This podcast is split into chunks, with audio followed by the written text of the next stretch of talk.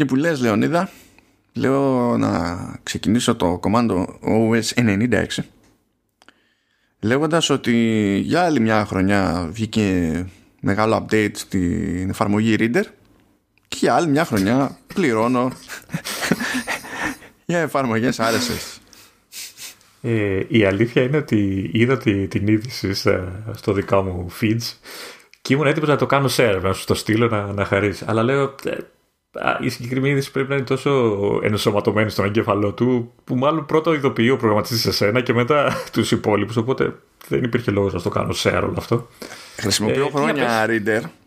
Ε, έκανα τους τελευταίους μήνες μια τράμπα περίεργη στο Net News Wire και για λόγους πειραματισμού και για τέλος πάντων διάφορα άλλα σκαλώματα χωρίς να κόψω βέβαια ακριβώς το Reader το, το έψαχνα και ακόμη το, το ψάχνω σε κάποιο βαθμό αλλά για να το ψάξω ολοκληρωμένα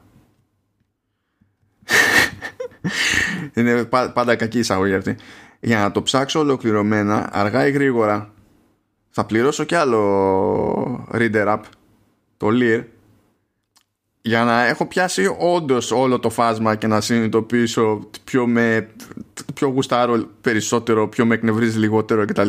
Γιατί το καθένα έχει το κουσούρι του. Έχω, και εγώ τα δικά μου, συγκρούονται όλα μαζί και απλά προσπαθώ, ξέρεις, να βρω το. δεν δεν πας καλά, εντάξει, το έχουμε ξαναπεί αυτό. Αφού ε, ζω μέσα σε, σε reader apps. το, ναι.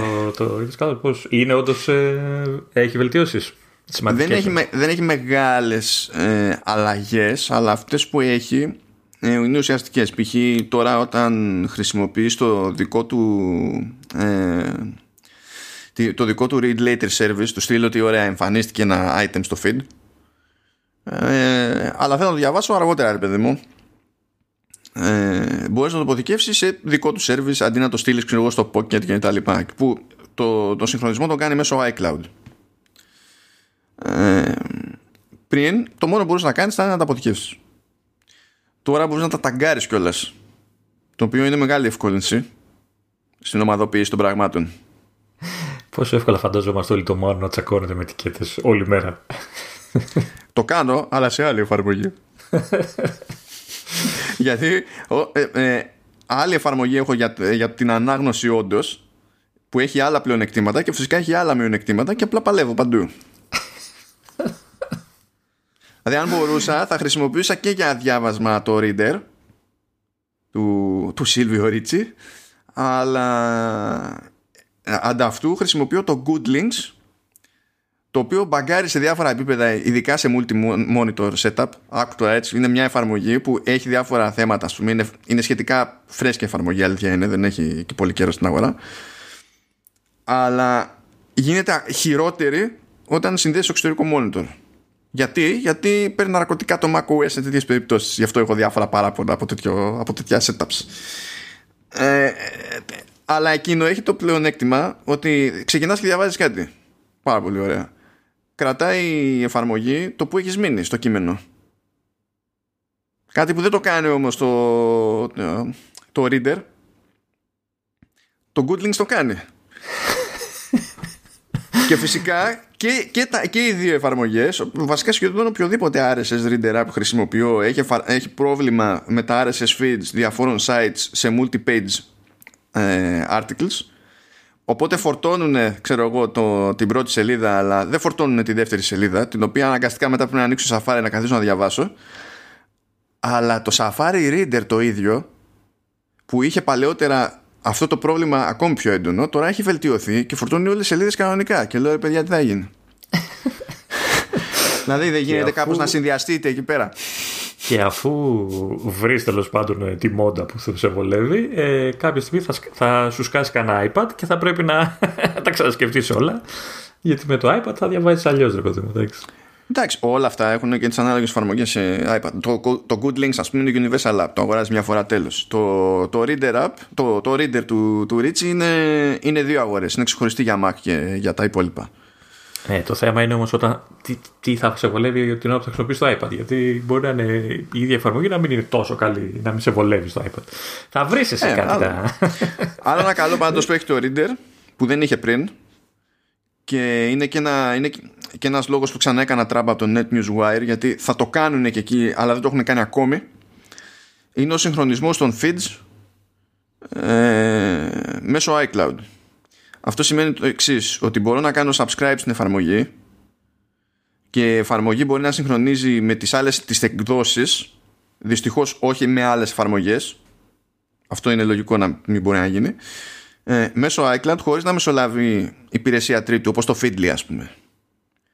Αυτό για ένα καλό και ένα κακό. Αν σε μια πλατφόρμα γουστάρεις μια εφαρμογή και σε άλλη πλατφόρμα γουστάρεις άλλη εφαρμογή προφανώς το, η φάση αυτή δεν δουλεύει πρέπει να έχεις third party service στον ενδιάμεσο για να μπορούν να συγχρονίζουν όλα αυτά μεταξύ τους όπως πρέπει.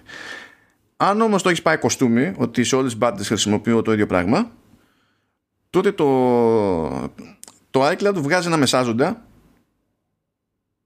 και τεχνικώς υποτίθεται ρε παιδί μου ότι εντάξει είναι το να μην έχεις ένα μεσάζοντα είναι και μια θεωρητική βελτίωση σε θέματα απορρίτου ξέρω. Διότι δεν υπάρχει κάποιος που να βλέπει ε, σε τι κάνει subscribe σε τι κάνει star ξέρω εγώ ή ό,τι να είναι για να μπορέσει μετά να βγάλει συμπεράσματα ή δεν ξέρω εγώ τι άλλο διάλογο. Και, και εικάζω ότι θα γίνονται και πιο γρήγορα έτσι με, με ένα βήμα λιγότερο ανάμεσα. Ε, εντάξει δεν βλέπω μεγάλη διαφορά σε αυτό και μερικές φορές βαράει και λίγο καμιά, καμιά φρίκη ε, δεν ξέρω τώρα αν είναι της εφαρμογής αυτό, αν είναι, την έχει δει το CloudKit, ας πούμε. Είναι λίγο πιο πολύπλοκο. Δεν έχω συγκεκριμένη άποψη για το θέμα. Αλλά ναι, τέλος πάντων, ναι. Πληρώσαμε πάλι εκεί κάθε φορά. Πληρώνω για πάντα, για πάντα, πάντα, RSS, πάντα, εδώ πέρα. Η, είναι... το, η πλάκα είναι ότι ήθελα να ξεκινήσω το επεισόδιο λέγοντας ότι αυτή τη φορά δεν θα κάνουμε δυόμιση ώρες εκπομπή όπως κάναμε την προηγούμενη με, το, με τα iPhone. Ναι. Και reader. Και μετά reader. Φάει πόση ώρα. Θες να πούμε και για τα, και για τα updates ή όχι. Να τα updates είδες, δεν τα έβαλα καθόλου στη σημειώση του ναι, ναι. επεισοδίου γιατί λέω δεν, δεν πρόκειται. Δεν. Και έχω πραγματικά έχω, έχω κουραστεί. Δηλαδή είμαστε σε άλλες beta. Ε, βγήκαν εκδόσεις που δεν ήταν ποτέ σε beta. είναι. είναι όχι, ήταν, ήταν, ήταν, το 14 ήταν ε, για μία-δύο εβδομάδες. Α, το έχεις φαντάσου ε, είχε βγει μία φορά σε developer ε, ε φάση, beta έτσι κτλ. Θυμάσαι που σου το έλεγα κιόλας. Ε, και νομίζω ή μία ή δύο εβδομάδες ήταν που είχε γίνει. Ε, σκάσανε οι κανονικές beta που έχουμε εμείς και στο 14.2 και σήμερα, χθες μάλλον, ε, δεν έχουμε πει πότε γράφουμε. Τέλος πάντων, στις 20 Οκτώβρη ε, σκάσανε μύτη. Όπου επίσημα... 20, 21 γράφουμε, 20 εννοεί ότι σκάσανε τα updates. Έτσι. Ναι, 20 Οκτώβρη αυτό. Ναι.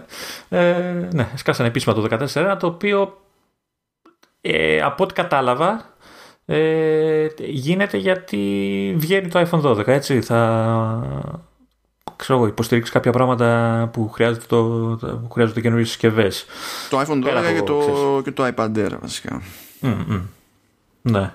Ε, καλά. Το κάνει, ναι. Όσοι, είναι, όσοι δεν είναι σε προηγούμενη έκδοση, εννοείται. Ε, αυτά, είδες. Μπαμ, μπαμ, μπαμ, μάτι για να μπούμε και στο... στη ροή του προγράμματος. Α το χειροτερέψω. Έχω και μια ιστορία από AirPods. Ωραία, φίλε.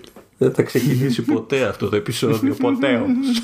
Ε, εντάξει, θα αρχίσουμε να κόβουμε πράγματα από το τέλος της λίστας τώρα εκεί πέρα. Εντάξει, θα το ρυθμίσουμε. λοιπόν, ε, μπορεί να τρέχει μήνες η beta ε, του, του Big Sur, αλλά ένα πράγμα που δεν λειτουργούσε με AirPods Pro ήταν η αυτόματη τράμπα μεταξύ των συσκευών. Ε, λειτουργεί κανονικά σε, σε iOS 14 ή iPadOS 14 Δηλαδή γινόταν μεταξύ αυτών των συσκευών αλλά στη τελευταία νομίζω beta του Big Sur ήταν που σε macOS ενεργοποιήθηκε η λειτουργία αυτή. Ναι. Και έχω εντυπώσεις. Όχι. Λέγε. Λοιπόν, πρώτα απ' όλα είμαι χεσμένος από τη χαρά μου. Που δεν χρειάζεται κάθε φορά να κάνω τράμπα. Ναι. Α το, ας το πω απλά. Α, ακούω κάτι στο, στο iPhone. Έτσι. Ναι. Λέω, OK. Okay. Είμαι με τα AirPods στα αυτιά. Εντάξει. Σταματάω να το, να το ακούω από το iPhone. Το κλειδώνω, το παρατάω, ξέρω εγώ, εκεί στη φόρτιση. Και επί τόπου ανοίγω το MacBook. και βάζω κάτι να παίζει από εκεί. Όχι το ίδιο, δεν έχει σημασία, βάζω κάτι να παίζει. Και παίζει κανονικά με, από τα AirPods χωρίς να κάνω τίποτα. Αυτό, αυτό το, το κάνει επειδή τα φοράς εκείνη τη στιγμή; Αλλιώς θα Καλά, άμα, δεν τα, άμα τα έχεις στη θήκη δεν προσπαθεί να συνηθίσει. Εντάξει. Να. Εκ πραγμάτων. Ε, πετάει εντωμεταξύ μια ειδοποίηση. Πετάει ένα νεράκι σε, σε macOS. Καλά, πετάει πανεράκι και σε, και σε άλλες συσκευές. Αλήθεια είναι. Με το που βάλει τα ακουστικά, εμφανίζεται ένδειξη σε κάθε μπάντα ότι, σαν να είναι, ότι είναι connected. Δηλαδή, εκείνη την ώρα είναι σαν να είναι connected παντού. Θεωρητικά δηλαδή με το που τα φοράς ε, συνδέεται σε όλες τις ε, διαθέσιμες συσκευές που υπάρχουν στο χώρο, που είναι κοντά στα ακουστικά, να υποθέσω. Ναι. Ε, ναι. Άστα αν δεν το κάνεις στην πραγματικότητα, δηλαδή περιμένει να, να δει από πού θα παίξεις. Ναι, μετά περιμένει να δει ώστε να κάνει τον άλογο routing. Οπότε τι γίνεται, όταν εσύ, ακόμα και αν έχεις τα ακουστικά και ακούς κάτι από Mac, άμα σηκώσει το τηλέφωνο και ξεκλειδώσει, ξέρω εγώ, πάλι θα σου πετάξει η μπανεράκι ότι, είναι, ότι συνδέθηκε με τα AirPods αλλά δεν αλλάζει τον ήχο γιατί ξέρει ότι δεν, ε, δεν παίζει κάτι ακόμα στο τηλέφωνο πρωτίστως και μάλλον παίζει κάτι σε Mac. Βέβαια, σε αυτές τις περιπτώσεις ακριβώς όταν πας να κουμαντάρεις εκείνη την ώρα δύο συσκευές ενεργές αν επί τόπου πατήσεις κάτι να παίζει στην άλλη μπάντα από εκεί που ακούς εκεί δεν νιώθει, εκεί παίζει ένα the way δεν είναι τόσο γρήγορη η αντίδραση. Ενώ αν σταματήσεις να ακούς από τη μία μπάντα ε, το αφήσεις κάτω ξέρω εγώ. Ειδικά άμα το έχεις το τηλέφωνο ξέρω εγώ είδα ότι πιάνει πιο εύκολα όταν το, το κάνω και lock. Ε, τότε είναι λιγότερο το μπέρδεμα δεν αναρωτιέται. Αν χτυπήσει το τηλέφωνο και εσύ ακούς από κάπου αλλού ωραία αν χτυπήσει το τηλέφωνο αυτό που μου έχει κάνει μέσα στιγμής το οποίο δεν είναι θέμα αλλά δεν είμαι και σίγουρος γιατί το κάνει Είμαι εγώ με τα AirPods και ακούω από Mac. Και βαράει τηλέφωνο. Και προφανώς αρχίζει και βαράει και το τηλέφωνο, βαράει και, και σε Mac. Έτσι, γιατί κάνει το, το, το call από εκεί. Και ανοίγω τη γραμμή. Θα την ανοίξω από Mac με τα AirPods, επειδή είναι όντως συνδεδεμένα. Αλλά όταν θα το κάνω αυτό, μου λέει ότι με κάνει transfer στο iPhone. Α. Okay. Αυτό δεν ξέρω γιατί το κάνει η αλήθεια είναι.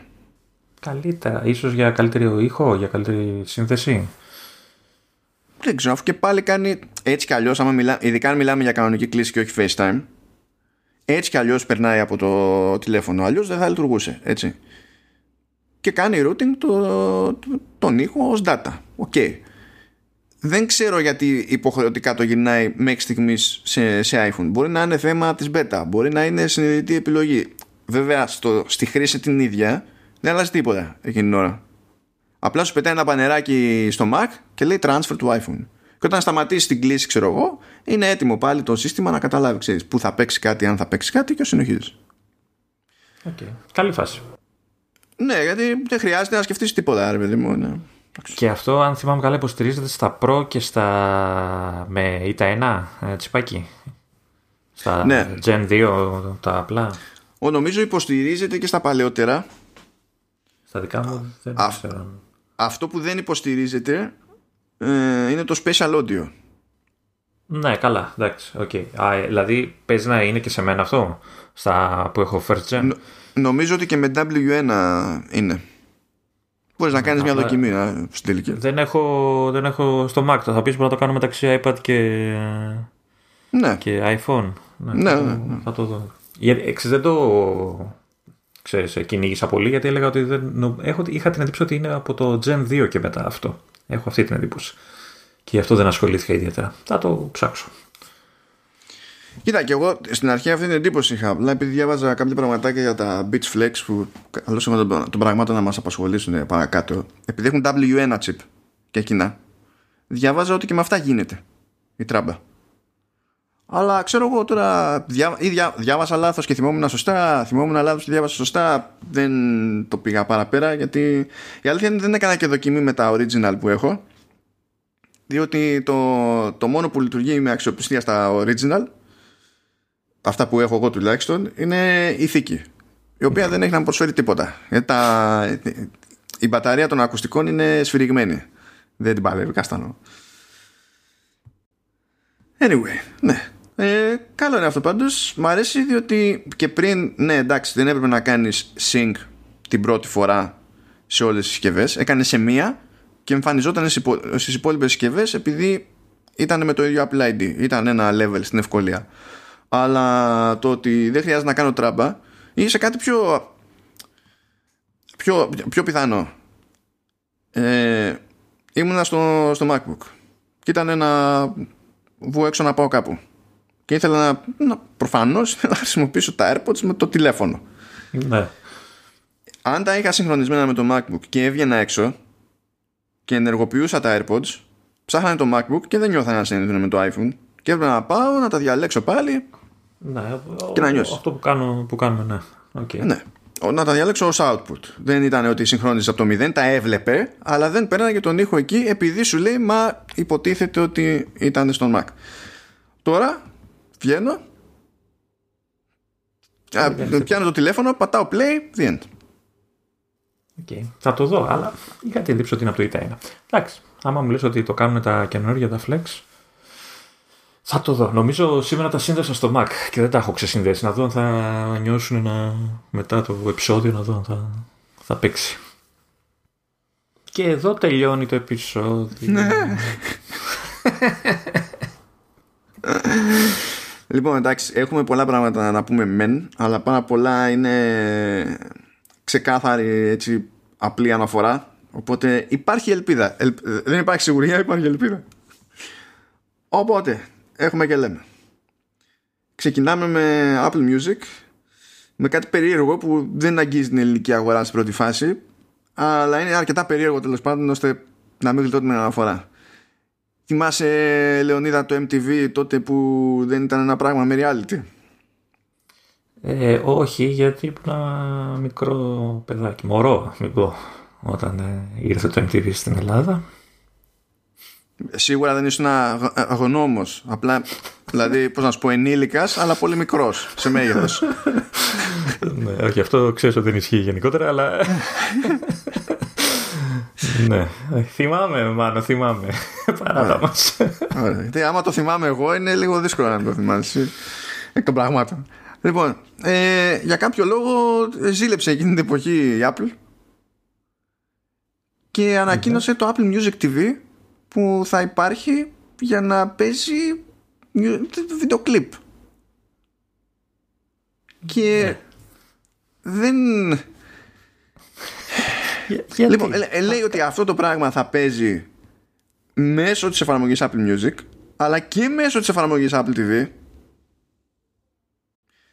γιατί δεν είχαμε και τον πέρδεμα στο Apple TV που εξηγούμε τι είναι κάθε φορά να λέμε TV πρέπει να έχουμε και το Apple Music TV το μόνο που μένει είναι να βγάλει και Apple TV Music. και radio. θα, ναι, θα παρατηθούμε για πάντα. Θα, θα πετάμε λέξη στην τύχη, ξέρω εγώ. Θα τη δούμε τίτλοι Castlevania. Τέλος πάντων, και θα έχει, ξέρω εγώ, και θα έχει και συμφωνίες, λέει, για αποκλειστική πρώτη, ξέρω εγώ, προβολή σε νέα βίντεο clips κτλ. Από ό,τι φαίνεται στην Αμερική ξεκινάει με μια λογική ότι θα δείχνουμε, ξέρω εγώ, τα trailer, τα trailer, τα, τα βίντεο clip τα 100 βίντεο κλιπ που έχουν παιχτεί περισσότερο που έτσι κι αλλιώς τα βίντεο κλιπ διατίθενται ως μέρος της υπηρεσίας Apple Music. Δηλαδή το ίδιο το περιεχόμενο δεν, είναι, δεν φύτρωσε τώρα απλά οργανώνεται σε κάτι που σαν να είναι δηλαδή πως είναι το Beats Radio που τώρα έχει γίνει Apple One Radio τι διάλο. Ε, κάτι ανάλογο με γνωστό, δηλαδή με υπάρχον ξέρω εγώ περιεχόμενο απλά σε πρόγραμμα σαν να είναι σταθμός. Και θα είναι free από ό,τι καταλαβαίνω. Δεν θα, δεν θα χρειάζεται κάποια συνδρομή στο Music ή θα χρειάζεται; Όχι, αυτά δεν είναι free. Όπως και τα, τα βίντεο κλιπ έτσι κι αλλιώς ας πούμε δεν στα, δεν στα δίνει free. Δηλαδή εκτός της συνδρομής μπορείς να αγοράσεις βίντεο κλιπ. Δεν ξέρω ποιος το κάνει αυτό. Αλλά εντός συνδρομής θα έχει for free. Λέει ότι θα έχει και συνεντεύξεις εκεί που έκανε έτσι κι αλλιώς μεμονωμένα ε, και σκάγανε συνήθως στα artist pages ξέρω εγώ ή στα radio pages και τα λοιπά OK okay. αλλά ωραία λες το κάνεις αυτό έχω τον ίδιο προβληματισμό με, το, με, με τους ραδιοφωνικούς σταθμούς ας πούμε της υπηρεσίας έχουν, υπάρχει τέτοιο ενδιαφέρον; Δηλαδή σε, σε ποιον θα πεις ότι, που θέλει να δει ένα βίντεο κλιπ σε ποιον θα πεις ε, μάλλον ποιος θα σκεφτεί α μην πάω στο YouTube να δω το βίντεο κλιπ και πώς θα το σκεφτεί κυρίως; Δεν ξέρω. Φαντάζομαι ότι γι' αυτό μπαίνει στη διαδικασία να κάνει κάποιες αποκλειστικότητες για να πει ότι τέλος πάντων να έχει κάτι να ανακοινώσει ότι τάδε μέρα ε, τάδε ώρα η σκέψη είναι για τους δημιουργούς ότι ξέρεις τι σου δίνω και αυτό σαν εξτραδάκι για την ε, προβολή σου Μας το κάνει για αυτό το λόγο πιο πολύ Κοίτα ότι για, τα, για τη, ξέρεις, την προβολή ότι προφανώς κάτι θα πληρώνει σίγουρα κάτι θα πληρώνει Βέβαια, για να έχει αυτό νόημα, χωρίς να μπλέξουμε καν στη φάση το τι κρατάει τη δισκογραφική και τι πηγαίνει στον καλλιτέχνη, άλλο καπέλο αυτό, άλλο μαρτύριο. Αλλά για να έχει νόημα αυτό να πεις ότι κάνει κάποιο μπλιπ στα οικονομικά, πρέπει να έχει και έναν όγκο. Εγώ πιο, πιο χρήσιμο το φαντάζομαι αυτό να είναι σε μαγαζιά. Πάτα play και αντιγιά. Ναι. Να έχει Παρά, αλλά βέβαια και εκεί είναι άλλο το καθεστώς. Γιατί όταν είσαι κατάστημα δεν μπορείς να πεις Ωραία, πληρώνω μια συνδρομή Apple ναι, Music και κομπλέ Οπότε ναι. δεν. Βέβαια, ε, εσύ ας πούμε θα το σκεφτόσουν να τα δεις εκεί, γιατί πιθανολογώ ότι δεν θα έχεις τι διαφημίσεις στο YouTube. Καλά, ναι. αυτό αυτό σου να πεις. Ναι.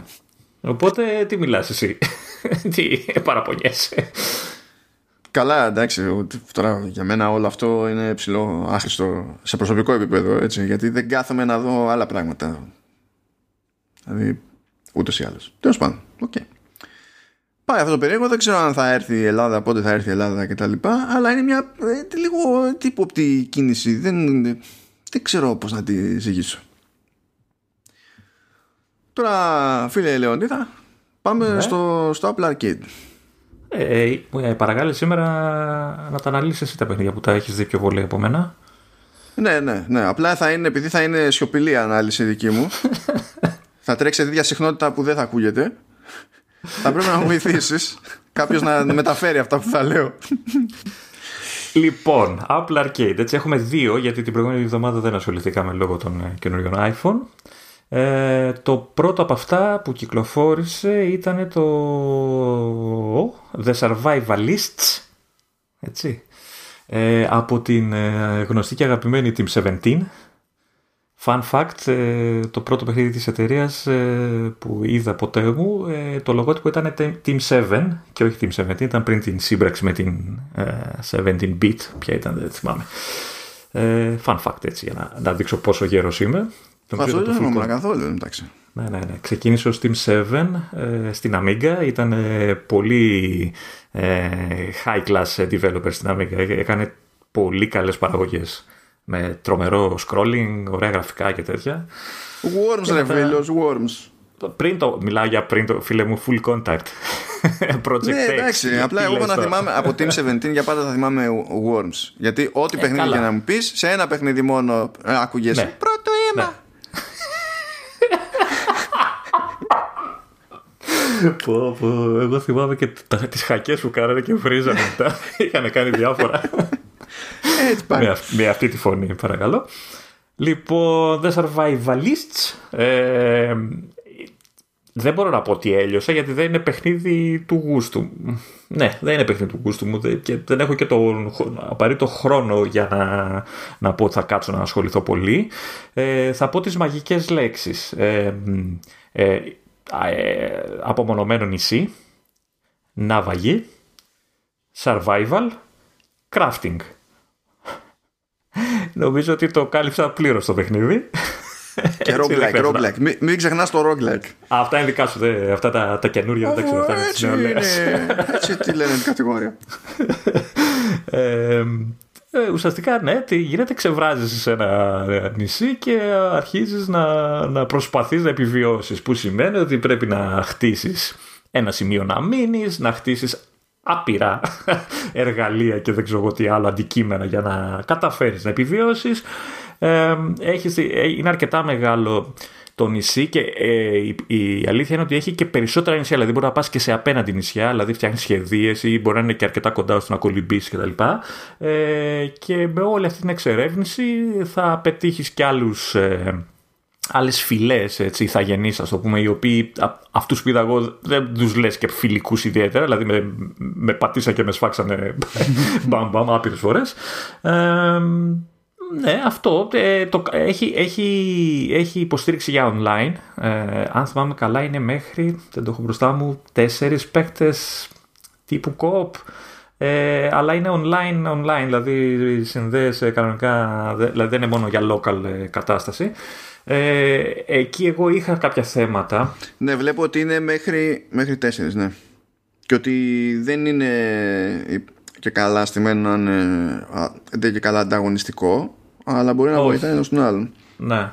Ε, εκεί είχα κάτι θέματα, αλλά δεν είμαι σίγουρος αν τα θέματα ήταν επειδή μου, ήμουν εγώ άσχετος ε, ή είχε κάποιο θέμα το ίδιο το παιχνίδι. Δηλαδή, ε, κάτσα με, τον, ε, με, το, με το γιο μου να παίξουμε έτσι, να το δοκιμάσω πιο πολύ, έτσι, γιατί αυτός είναι και σε μια φάση που ξέρεις, είναι και λίγο. έρχεται από Minecraft, δηλαδή το έχει λίγο περισσότερο το θέμα και λέω ας το δούμε παρέα. Ε, και ενώ συνδεθήκαμε και όλα αυτά και εμφανίστηκε, δεν κατάφερα πρώτον να κάνω το, το session private, ενώ του έλεγα να είναι private δεν, δηλαδή έμπαινε κόσμος, έμπαιναν κι άλλοι. Και δεύτερον, ε, σου δίνει τη δυνατότητα να, να δώσεις στου παίκτες που προσκαλείς στον κόσμο σου ε, privileges, δικαιώματα του τι μπορούν να κάνουν. Παιδί. Δηλαδή, έχει, όταν μπαίνει, έχει κάποιες συγκεκριμένες δυνατότητες. Άμα του δώσεις ε, δικαιώματα, έχει, μπορεί να κάνει πολύ περισσότερα πράγματα. Δεν κατάφερε να του δώσω.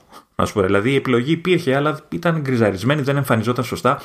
Δεν ξέρω αν φταίω εγώ σε κάτι, έκανα κάτι λάθος εγώ ή έχει κάποιο σκάλωμα. Ε, ε, λεπτομέρεια ότι ο μικρός έπαιζε στο tablet, εγώ στο Mac, οπότε ε, ξέρεις, υποστηρίζει και ας το πούμε crossplay, ε, τουλάχιστον μεταξύ των ε, συσκευών iOS. Ε, τι άλλο, ε, όμορφα γραφικά έτσι θα την πεις τώρα, ρέτρο, έτσι είναι λίγο κάπως. Κοίτα, ε, νομίζω ότι είναι πάνω κάτω, δηλαδή το λες εκεί φάση pixel art ε, για το οποίος pixel art δεν συνήθως και ούτε κρύο ούτε ζέστη ανάλογα με την περίπτωση. Αλλά νομίζω ότι είναι αρκετά καλή δουλειά και μου άρεσε πολύ το, ε, το animation που έβλεπα εδώ και εκεί ξέρεις. Είχε, ναι. είναι πιο λεπτομέρειες από αυτό που υπονοεί μια στατική εικόνα που θα δει ο άλλος με το pixel art.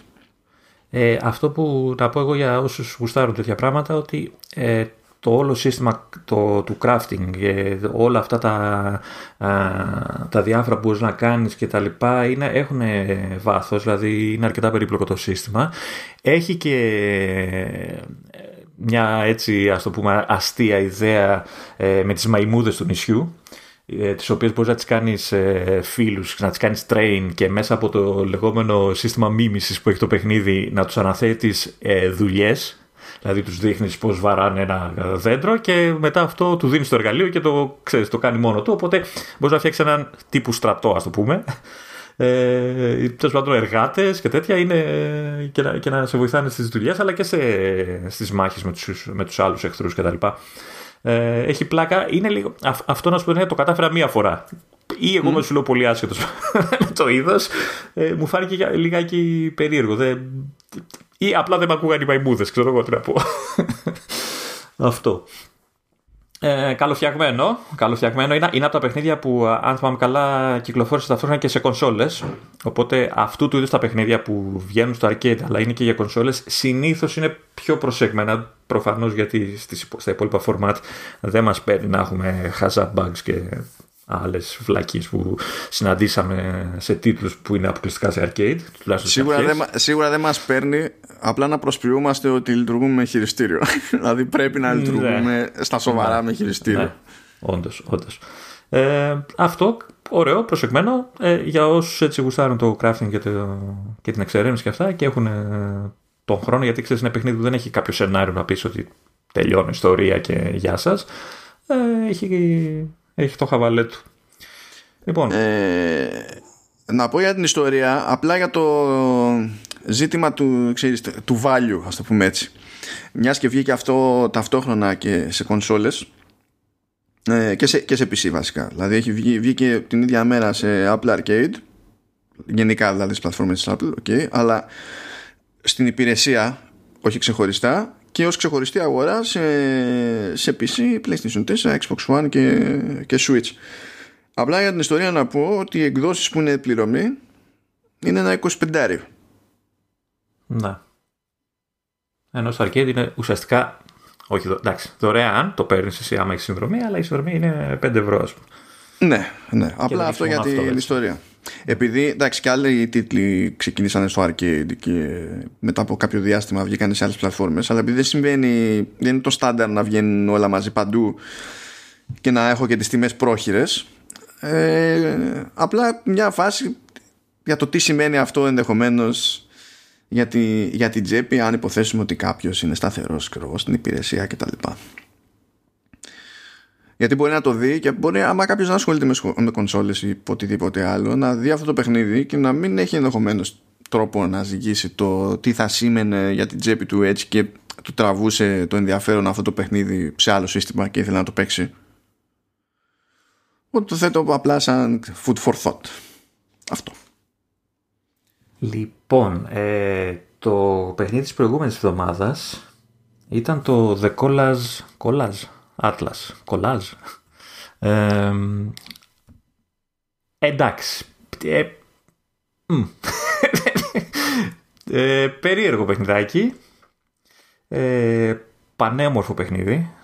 Ε, σχεδιασμένο στο χέρι. Α, είναι σκίτσο, ασπρόμαυρο εμένα μου δίνει λίγο την αίσθηση ότι είναι ξέρεις, το χαρτί με στυλό χωρίς χρώμα, χωρίς... είναι σαν να μην το έχει τελειώσει ας το πούμε ο καλλιτέχνης ή αυτό είναι αυτό που θέλει να κάνει τέλος πάντων.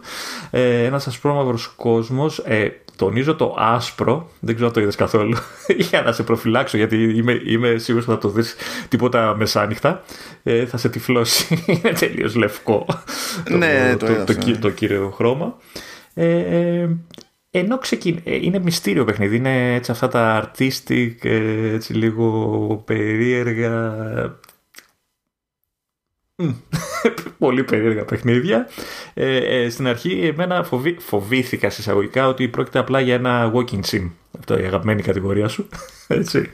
Ε, ότι απλά προχωράς σε ένα κόσμο τέτοιο όμορφο και ε, μάλιστα συλλέγεις κάτι σαν φράσεις από βιβλίο πρέπει να είναι αυτά έτσι, και οι οποίες ε, λένε μια ιστορία έτσι όμως τη λένε λίγο περίεργα ε, αλλά το θέμα είναι ότι δεν μένει ευτυχώς σε αυτό το πράγμα. Ε, δηλαδή, ξεκινάει στο δεύτερο ας πούμε, επίπεδο που είδα. Είχε έναν κεντρικό, ας το πούμε, γρίφο, ε, στον οποίο πρέπει να, ε, να, να συλλέξεις κάτι κλειδιά.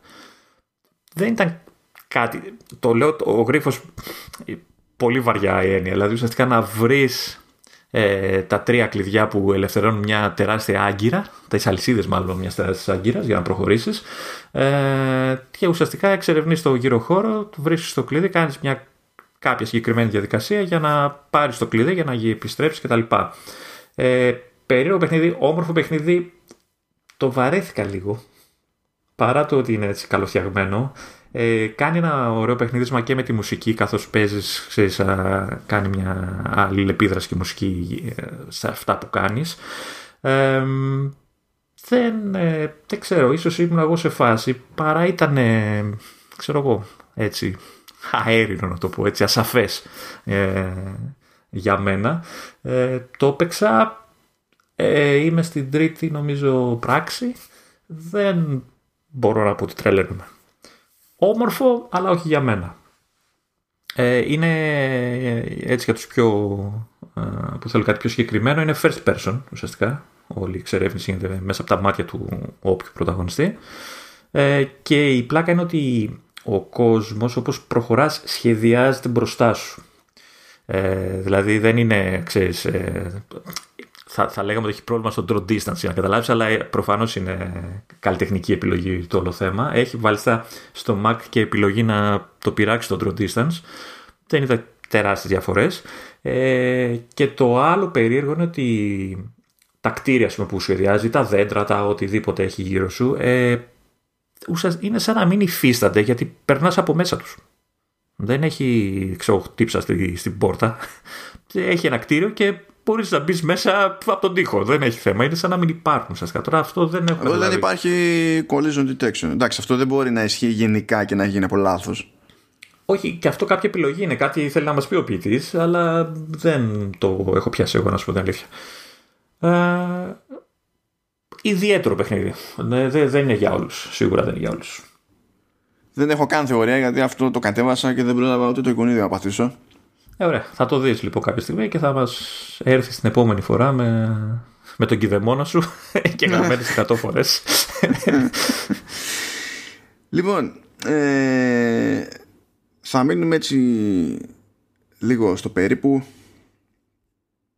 ε, στα του Apple Arcade διότι παίζει πρόμο από την Apple με το Apple Arcade ε, γενικά φέτος οποιοδήποτε αγοράσει συσκευή Apple γενικά iPhone, iPad, Mac Apple TV δεν έχει σημασία όπως πέρυσι έπαιρνε ένα χρόνο Apple TV Plus φέτος θα παίρνει τρεις μήνες Apple Arcade ε, το ένας χρόνος ισχύει για το ακόμα για ή έχει λήξει για τους καινούριους; για το TV Plus εννοώ θα το πιάσουμε αυτό σε άλλο segment. Θα, θα ασχοληθούμε με, τα, με τις διάφορες έννοιες okay, που okay, λέγονται Apple TV. Okay. Είδα, είδα το, το ένα, αλλά δεν είδα ότι θες να μιλήσουμε και για τα υπόλοιπα.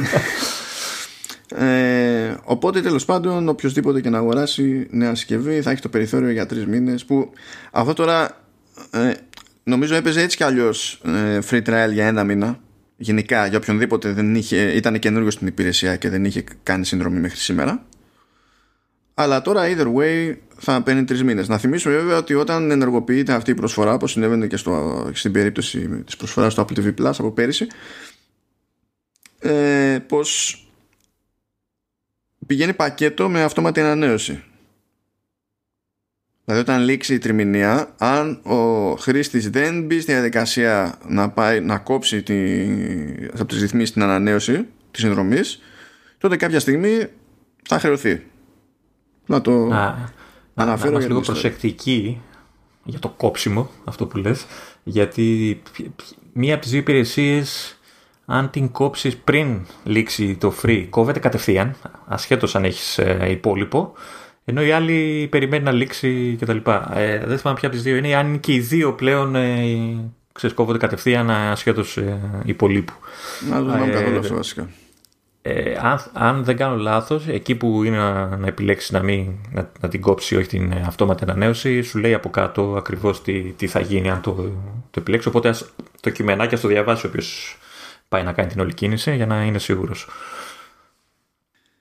Λοιπόν, και εφόσον είμαστε στις υπηρεσίες να κάνουμε έτσι την ωραία τη σχετική μετάβαση σε θέματα Apple TV διότι μιας και ρώτησες ε, δεν επεκτείνεται για δεύτερη χρονιά η περσινή ε, προσφορά για το Apple TV Plus. Δηλαδή τώρα άμα αγοράσει κάποιος θα παίρνει τους τρεις μήνες του Arcade δεν θα παίρνει ένα χρόνο Apple TV Plus. Έχει λήξει ή θα λήξει τέλος του χρόνου; Αυτό δεν έχω καταλάβει. Ο πλέον όταν αγοράζει τα καινούργια δεν σου δίνει ένα χρόνο. Ωραία. Άρα έληξε. Ε, έτσι το καταλαβαίνω. Τώρα, τι συμβαίνει με εκείνους που έχουν τον ένα χρόνο τσάμπα, ο οποίος ένας χρόνος τσάμπα ε, στην ουσία ε, τελειώνει με το τέλος του Οκτωβρίου. Γιατί είχαν βγει, μο... είχαν βγει μοντέλα. Όχι, ε, τι για κάποιους. Όχι, ε, εμένα ας πούμε τελειώνει 1η Ιανουαρίου από εκεί. Γιατί το είχα πάρει πιο μετά το, τη συσκευή. Α, OK, okay. εντάξει. Απλά θυμάμαι ότι είχαν ξεκινήσει να βγαίνουν τα νέα μοντέλα, έτρεχε το promo κτλ. Ναι, αλλά δεν είχε ξεκινήσει α, ακόμα η υπηρεσία που ξεκίνησε αυτό πρώτη που λένε ότι, ότι τον Οκτώβριο πότε είναι, ε, λίγη η πρώτη, ξέρεις, η πρώτη βάρδια, ας το πούμε. Ωραία, Αυτοί που πήραν πρώτη-πρώτη το, το μηχάνημα. Εγώ είμαι σε αυτή τη βάρδια, αλλά δεν, ήμουν, στο προ, δεν ήμουν στο πρόμο γιατί δεν είχα αγοράσει συσκευή. Δηλαδή πληρώνω από τότε. Ε, αλλά τέλος πάντων ναι. Okay. Ε, σε αυτή την περίπτωση λοιπόν, εκείνη που θα περιμένανε να λήξει τώρα η συνδρομή και να γίνει αυτόματη ανανέωση ή να μην γίνει εφόσον έχουν μπει στη διαδικασία να προσέξουν αυτό που είπαμε ε, θα πάρουν στην ουσία τρεις μήνες έξτρα. Άρα και εγώ θεωρητικά δεν μου έχει έρθει αμένα ακόμα κάτι. Από ό,τι φαίνεται ναι θα πάρεις και εσύ και εκείνοι που δεν ήταν στο πρόμο και πλήρωναν θα πάρουν τρεις μήνες τσάμπα. Καλή φάση. Αυτό σημαίνει ότι εγώ που δεν ήμουν στο πρόμο ε, δεν θα πληρώσω ε, τουλάχιστον στη δική μου την περίπτωση Νοέμβριο, Ιανουάριο όχι ε, Νοέμβριο, Δεκέμβριο, Ιανουάριο θα τόσο ένα 15 Εν τω μεταξύ εμένα με πιάνει στο τσάκ έτσι γιατί εμένα λίγοι αρχές 1η Ιανουαρίου νομίζω γράφει το μηχάνημα και βλέπω ότι προσφορέ έχει για όσους ε, έχουν κάνει μέχρι και 31 Ιανουαρίου. Α, ε, κάτσε να δω, όχι, περίμενε. For a free year. Α, όχι, όχι. 31 Ιανουαρίου του 20. Ναι, καλά το είπα. Καλά, ναι. Άρα με πιάνει για ένα μήνα ουσιαστικά διαφορά. Ναι. Οπότε έχουμε εκεί πέρα ένα εξτραδάκι. Φαντάζομαι ότι μέχρι τότε θα έχει καταφέρει να γεννήσει και τα Apple One. Να. Και φαντάζομαι ότι πρέπει να έχει μια λογική στο ότι η, τα extensions είναι αυτά που είναι ότι το Apple Arcade ε, δίνεται μεν για free trial αλλά είναι τρίμηνο και όχι κάτι άλλο και ξεκινάει τώρα αντί για πιο μετά. Κά, κάπως θα πρέπει να δέσουν αυτά σε κάποια φάση αλλά τέλος πάντων, OK. Okay.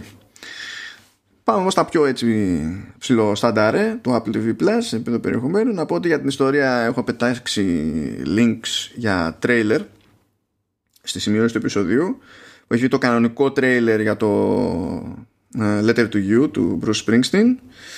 Έχει βγει κανονικό τρέιλερ για το, για το Fireball Visitors from Tiger Woods που είναι ντοκιμαντέρ για κομίτες. Ε, και έχει βγει επίσης και περίπου τρέιλερ για Helpsters επειδή τις κι αλλιώς βγήκαν καινούργια επεισόδια και τα λοιπά. Αυτά δεν έχουμε να πούμε κάτι άλλο συγκλονιστικό. Έχω πετάξει τα links για την ιστορία. Όμως, από άποψη ανακοινώσεων, έχουμε μια... Τι ακόμα. Ναι, για πες. Ε, λοιπόν, έχει γίνει πιο γενικό κονέ και καλά με το, με το brand Peanuts που υποτίθεται ότι σε αυτό εντάσσεται Snoopy, Charlie Brown και τα λοιπά. Έκανε λοιπόν μια συμφωνία η, η Apple με τις εταιρείες παραγωγής, με την Peanuts Worldwide και τη Mendelssohn Film Productions, ώστε να έρθουν στην υπηρεσία παλαιότερα specials ε, που έχουν, δηλαδή, έχουν, είναι έτοιμα αυτά τα πράγματα, έχουν προβληθεί στο παρελθόν και τα λοιπά, αλλά είναι όπως ξέρω εγώ, Charlie Brown Christmas, Charlie Brown Thanksgiving και τα λοιπά. Επίσης έγινε συμφωνία για να παραχθούν καινούργια specials, τα οποία θα είναι αποκλειστικά στην υπηρεσία Apple TV+. Plus. Επιπλέον, ε, θα βγει δεύτερη σεζόν για το Snoopy in Space και τα πρώτα τέλος πάντων αποτελέσματα αυτής της συμφωνίας θα είναι και τα πιο εύκολα δηλαδή η, η εμφάνιση των, των παλαιότερων specials όπου κάνει κάτι ενδια... κάτι περίεργο τώρα πάλι εδώ πέρα η Apple. Σου λέει πρώτα θα βγει το It's the Great Pumpkin Charlie Brown που έχει να κάνει με Halloween υποτίθεται. Και θα βγει λέει στην υπηρεσία 19 Οκτωβρίου κοινώς φαντάζομαι πρέπει να έχει βγει ήδη. Αλλά από τις 30 του μήνα μέχρι δύο μέρες αργότερα 1η Νοεμβρίου ε, θα είναι διαθέσιμο δωρεάν σε οποιονδήποτε θέλει να τα δει. Άσχετα, ασχέτω συνδρομής ξέρω και τα λοιπά είτε από την εφαρμογή είτε από το web. Και κάτι αντίστοιχο θα κάνει και με τα υπόλοιπα γιατί 18 Νοεμβρίου θα έρθει το Charlie Brown Thanksgiving αλλά 25 με 27 θα είναι free. Αντίστοιχα το Charlie Brown Christmas θα εμφανιστεί 4 Δεκεμβρίου αλλά 11 με 13 του ίδιου μήνα θα είναι free. Τώρα δεν ξέρω πως ένα Christmas special έχει νόημα να είναι free 11 με 13 Δεκεμβρίου. Δεν ξέρω τι κάνουν. δεν ξέρω τι, τι, τι, τι, συμβαίνει σε αυτό το μέρος του δυτικού κόσμου με τα, με τα Χριστούγεννα. αλλά αλλά ναι, τέλος πάντων, ναι. Συνεχίζει εκεί πέρα. Κάποιοι φοβούνται για καραντίνες πάλι και ίσως ξέρεις, γι' αυτό τα δίνουν τα δωρεάν για να έχουν ασχολούνται όσοι μείνουν μέσα. Καλά, ε... σιγά τώρα. Είναι σε κάθε περίπτωση, άντε να πιάνοντας ολόκληρες ημερομηνίες, τρεις μέρες είναι τη φορά. Απλά για να έχουμε να, να ε, λέμε. Δεν ξέρω, δεν έχω μπροστά μου μερολόγιο. Είναι Σαββατοκύριακα αυτά. Μήπως γι' αυτό τα κάνουν έτσι. Λες, για, για, να, για να δω. Αλλά όχι, ας πούμε, τώρα που υποτίθεται ότι βγαίνει. Α, για να δω βασικά, ναι, γιατί θυμήθηκα εγώ τώρα το πότε βγαίνει. Ε, λοιπόν, 11 με 13, ναι, είναι Σαββατοκυριακά. Mm. Σωστή σκέψη. Σωστή σκέψη. Είδες, είδες. Και για να έχουν, ξέρεις, να σπρώξουν και κάτι στα social, όποιος θέλει μπαίνει, να έρθεις σε επαφή, ξέρω εγώ, με Apple TV Plus, μπας και ξέρεις, πάρουμε κανένα πελάτη. Πάντως, ε, εντάξει, μην με παρεξηγήσεις τώρα που θα, που θα πω, από την κριτική που θα σου κάνω, αλλά δεν παίζει να υπάρχει άλλος άνθρωπος στον πλανήτη Γη, για να μην πω και στους υπόλοιπους, που να περιγράφει Snoopy τόσο σοβαρά. Αφού ασχολούμαι με την business της υπόθεσης, τι να γίνει από αυτά. Ρε φίλε, Snoopy, ποια business, Snoopy. Τέλος, Snoopy. Snoopy. Καλά, εντάξει.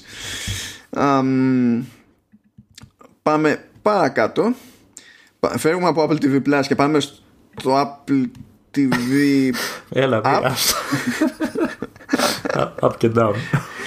ναι, εντάξει. Ε, διότι άρχισε να εμφανίζεται η εφαρμογή Apple TV σε, σε τηλεοράσει Sony. Σε Select. Ναι, σε, γιατί είναι με το σταγονόμετρο. Λέει ότι ε, βγαίνει, έχει ξεκινήσει και, να σκάει το update ε, και για Ευρώπη σε, σειρές, σε σειρά HX90. Αυτό σημαίνει ότι υπάρχουν HX90 κάτι, HX90 γιούχου και, και κάτι τέτοια. Δεν είναι μόνο ένα Είναι η ακριβή σειρά αυτή τη Sony. Εντάξει, δεν είναι ό,τι φθηνότερο, αλλά δεν είναι και η OLED που τις βλέπεις και ξέρω εγώ. Είναι... Να. Ρωτάς πόσες χιλιάδες ευρώ αντί να ρωτάς κάτι άλλο. Εντάξει, ένα πρώτο βήμα αυτό. Δηλαδή, γιατί έτσι κι αλλιώς είναι θέμα λογισμικού σε αυτή την περίπτωση. Αλλά έχει ξεκινήσει, ρε παιδί μου, η διανομή. Ισχύει ότι και στις άλλες περιπτώσεις ότι μπορεί κάποιος να, άμα θέλει να ξεκινήσει συνδρομή, μπορεί να δει ότι θέλει να δει, μπορεί να αγοράσει ταινίες κατά μία έννοια από το iTunes, θα εμφανίζεται εκεί πέρα ό,τι έχει αγοράσει από εκεί στο παρελθόν, ασχέτως της συνδρομής για Apple TV Plus και του περιεχομένου Apple TV Plus και πάει λέγοντας. Είναι τα, τα κλασικά. Απλά τέλος πάντων γίνεται μια επέκταση ακόμα. Α το πούμε έτσι. Ε, να περάσουμε στο Apple TV το ορθόδοξο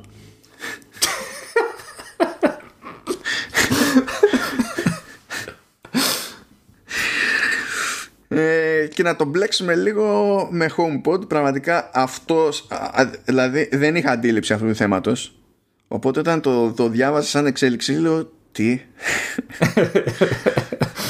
Και γιατί δεν ίσχυε αυτό πριν; Ναι. λοιπόν για κάποιο λόγο αν είχε κάποιος HomePod ή τέλος πάντων ήθελε να στείλει τον ήχο με AirPlay 2 έτσι είχε κάποια άλλα ε, ηχεία ξέρω εγώ που υποστηρίζουν AirPlay 2 και έπαιζε στο Apple TV βάραγε από δηλαδή είτε είχε παιχνίδια για tvOS είτε ήταν από Apple Arcade έτσι και έπαιζε. Δεν μπορούσε να στείλει τον ήχο σε ηχεία. Μπορούσε να το κάνει έτσι και έβλεπε streaming βίντεο αλλά άμα έπαιζε δεν μπορούσε. Και μουσική να υποθέσω θα μπορούσε να στείλει. Ναι, ναι, και μουσική.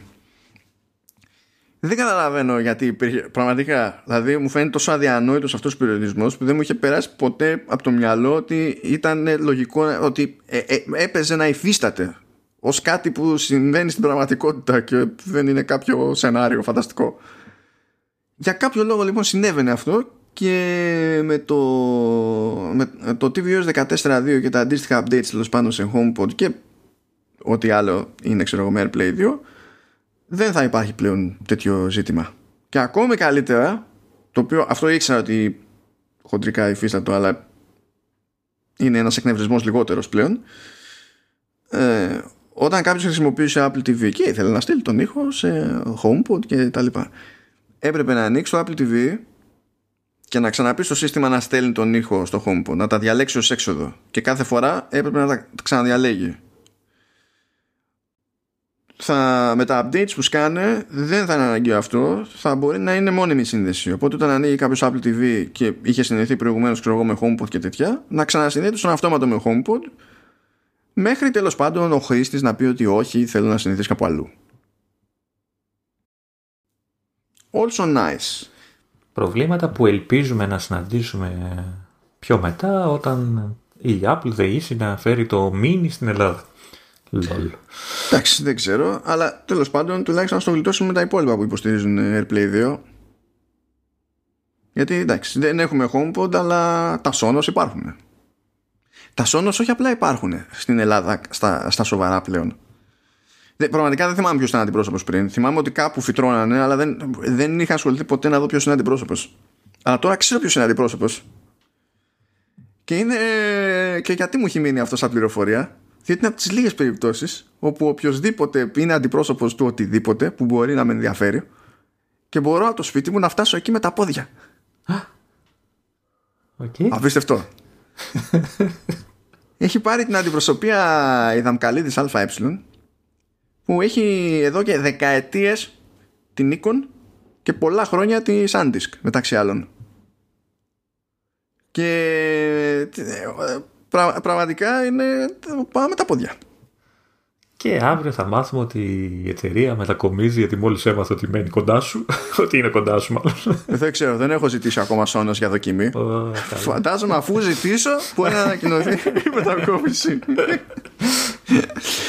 Αλλά ναι, ναι, εντάξει, είναι OK. Okay, okay. Ε, να πω τουλά... για την ιστορία έτσι, δεν ξέρω, τουλάχιστον να πω σε επίπεδο συνεννόησης Mm. Ότι είναι από τις αντιπροσωπείες που, με τις οποίες δεν είχα ποτέ πρόβλημα. Σε επίπεδο συνεννόησης, έτσι, δεν το λέω τώρα ως καταναλωτής, το λέω ως press. Επειδή ως press το, το κλασικό είναι να θες να κάνεις μια ερώτηση και να φαντάζεσαι ότι θα πάρεις απάντηση ή θα πάρεις απάντηση που να βγάζει νόημα και αυτό δεν είναι τόσο αυτονόητο με αντιπροσώπους γενικά. αυτό που μπορώ να πω τουλάχιστον για τη συγκεκριμένη αντιπροσωπεία είναι ότι συμβαίνει. Σόπα, σόπα, πάμε παρακάτω. Λοιπόν, ε, πάμε όντως παρακάτω. Θα μείνουμε στα περίχωρα του Apple TV, του ορθόδοξου που είπαμε. ε, υπήρχε Apple TV Remote App για iOS. ναι, υπήρχε. Που, που το άνοιγες για να το χρησιμοποιήσεις αντί Siri Remote με Apple TV. Ε, τώρα δεν κα- υπάρχει. Το κατέβαζες πρώτα. Ναι, ναι, και ναι. μετά το άνοιγες. Τώρα δεν υπάρχει.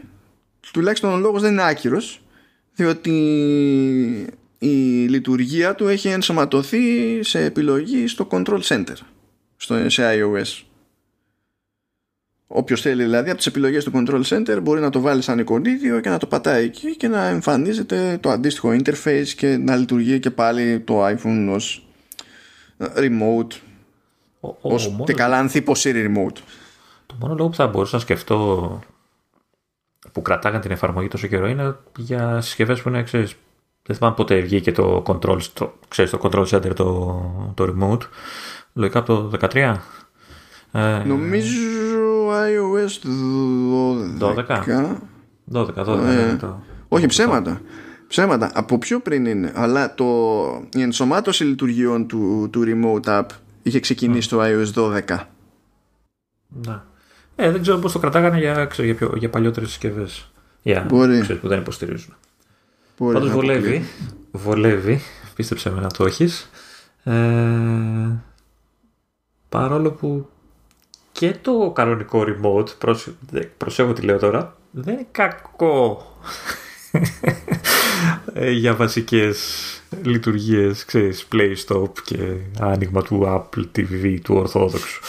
Μέχρι και. Και τα λέω, τα λέω, ναι, τα λέω σιγά σιγά για να μην πω κάτι και αρχίσει και βρίζεις για το συγκεκριμένο remote. Ε, και νομίζω ότι καταφέραμε να ξεμπερδέψουμε από Apple TV και ό,τι μπορεί να σημαίνει αυτό ανά πάσα ώρα και στιγμή. Και ήρθε η ώρα για τα Beats Flex. Beach flex, ρε φίλε. Ναι, τα ξεχάσαμε την προηγούμενη φορά. Ε, δεν τα ξεχάσαμε. Τα γινόταν χαμός.